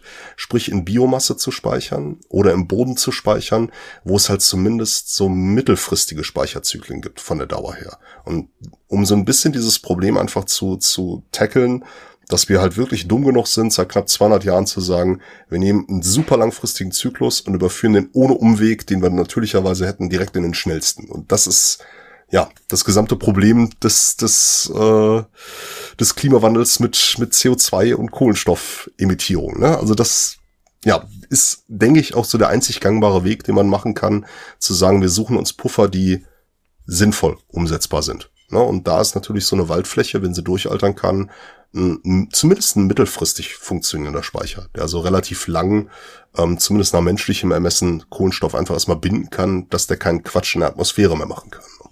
Ey, perfekt. Das, das äh, danke, dass du, dass du das jetzt noch ge äh, gebracht hast. Ein Stichpunkt, den ich äh, gekonnt übersprungen habe aus, aus, aus Dämlichkeit. Aber ja, genau, das, das ist der Aufhänger. 60-40-Lösung. Und was ich so schön finde, das ist eine Lösung, mit der, glaube ich, auch Peter Wohleben beispielsweise zufrieden wäre. Ne? Jetzt machen wir wieder den, den, den, äh, den Rückgriff auf, auf das tolle Vorgespräch. Ähm, und das ist zum Beispiel auch eine Lösung, mit der mein Mentor Bruno Glaser zufrieden wäre, der äh, neulich mal von Fridays for Future interviewt wurde und gesagt hat, ein Baum ist global betrachtet keine Kohlenstoffsenke. Da hat der, hat der junge Mensch von Fridays for Future, also waren Scientists for Future, ich muss mich korrigieren, äh, ganz erstaunt gesagt, wie ein Baum ist keine Kohlenstoffsenke, der steht doch 150, 200 Jahren. Da hat er gesagt, ja, theoretisch, aber Sie können mir nicht garantieren, dass im Amazonasbecken oder in Zentralafrika beispielsweise da nicht mal ein Bulldozer drüber fährt. Und dann ist es nämlich keine Kohlenstoffsenke mehr. Ne? Hm. Und ähm, ja, äh, es ist, ist eine gewagte, eine gewagte Aussage und so, aber man, man muss, man muss manchmal eben auch ein bisschen auf die Kacke hauen, um äh, was, was zu bewirken. Ne? Und auch den würde, glaube ich, diese Lösung jedenfalls 60-40 dann zufriedenstellen, weil dann würde er sich vielleicht wieder drauf einlassen zu sagen, okay, Bäume sind zumindest manchmal eine Kohlenstoffsenke.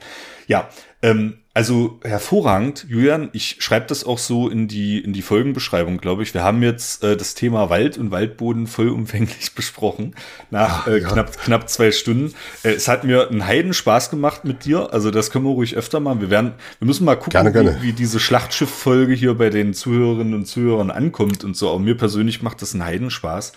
Ähm, ja, vor allem, weil, naja, du, du bist halt, du stehst halt auch voll im, im Stoff drin und man kann sich immer auf dich verlassen. Man kann sich in deine Ach, starken Bedank. fachlich fallen lassen. Das ist immer Aber es, es, es äh, gebührt dir dir Dank, dass du das interessante Paper rausgesucht hast, weil äh, das war tatsächlich mal schön interessant mal zu gucken, ne? Also was, was momentan so State of the Art ist, ja. wovon man ausgeht, was wir noch an Potenzial hätten. Und eigentlich ist das ja auch eine ermutigende Message, dass man sagen kann, okay, ein bisschen was, wenn wir uns, wenn wir uns ein bisschen Schubs geben, kriegen wir noch gepuffert, indem wir eigentlich gar gar nichts tun. Das ist ja eigentlich eine super Message, dass man sagt, lass den Wald in Ruhe, lass den aufwachsen. Und der puffert dann schon zumindest für so ein paar Jährchen ein bisschen was weg, um uns vielleicht ein bisschen Luft zu schaffen. Weil ähm, die Rädchen drehen sich halt verflucht langsam, ne, was, was das Umdenken angeht, äh, was, den, was den Klimawandelschutz angeht. Und die Menschen sind immer noch blöd genug, um Kriege zu machen und sich gegenseitig zu bekämpfen. Das hat auch äh, Emissionen zur Folge und natürlich unglaublich viel menschliches Leid. Ne? Und ich sage euch eins, wenn der Klimawandel so kommt wie vorhergesagt, dann ist das menschliche Leid noch, noch potenziert, mehr oder weniger. Ne? Ja, aber ähm, mit diesen philosophischen Worten schließen wir ab. Wenn ihr uns äh, philosophische Worte zukommen lassen wollt, dann nutzt doch gerne die E-Mail-Adresse info.zeugcast.de. Die ist bitte Ansprech-E-Mail-Adresse für alle eure Sorgen, Wünsche, Verbesserungsvorschläge, Korrekturen, äh, Themenvorschläge. Äh, ich freue mich immer, wenn da, wenn da Post kommt und leitet die auch an die entsprechenden Teammitglieder weiter, falls ihr mit denen direkt ko äh, korrespondieren wollt. Darüber hinaus sind wir auf den sozialen Medien Blue Sky, äh, auf X, was mal Twitter hieß, Instagram und Facebook vertreten, seit neuestem auch auf LinkedIn fällt mir gerade ein. Ähm, ja, auch das sind äh, Kontaktkanäle für euch potenziell und ähm, ja, ich halte jetzt meinen Sabbel. Der Hals ist auch schon etwas rau, ja. Und äh, ich lehne mich jetzt zurück, Julian, und überlasse dir nochmal die Schlussworte für diese Folge, äh, die Sonderfolge zum Boden des Jahres 2024. Ja, ich, ich hoffe, wie gesagt, dass das Schlachtschiff war nicht zu schlachtschiffig und dass es halbwegs interessant war. Aber ich denke, so als, als kleines, als kleine Takeaway-Message kann man wirklich sagen, ne, also man sollte einfach das Potenzial nutzen, was wir haben und eventuell auch jetzt gerade den Klimawandel und die Folgen, die es jetzt hat, wenn die Fichte zum Beispiel aus dem Wald geht, vielleicht mal nutzen, um das so als blanke blanke Fläche eben nutzen, auf der man jetzt quasi ein neues Bild malen kann und möglichst versuchen kann, so einen klimaplastischen Wald auf diesen Kahlschlagsflächen, die wir teilweise jetzt haben, durch die, durch die Fichte, die fehlt, entstehen zu lassen. Mit natürlich dem besten Ziel, dass man vielleicht sagt, okay, wir nutzen das eher als Pufferfläche, denken weniger wirtschaftlich damit, sondern eher im Sinne von, wir schaffen also wirklich entsprechende Pufferflächen, die uns so ein bisschen Kohlenstoff zumindest binden können. So im Gesamtbild einfach. Damit verabschieden wir uns. Bis zum nächsten Mal. Tschüss. Oh, tschüss. Der Sollcast ist für euch kostenlos und das soll auch so bleiben. Ihr könnt uns dabei helfen. Zum Beispiel durch eine kleine Überweisung auf das Geschäftskonto oder via PayPal. Wie das genau funktioniert, seht ihr auf solcast.de unter dem Punkt Unterstützen. Das Geld wird für die digitale Infrastruktur verwendet und darüber hinaus in Technik investiert. Vielen Dank für eure Unterstützung.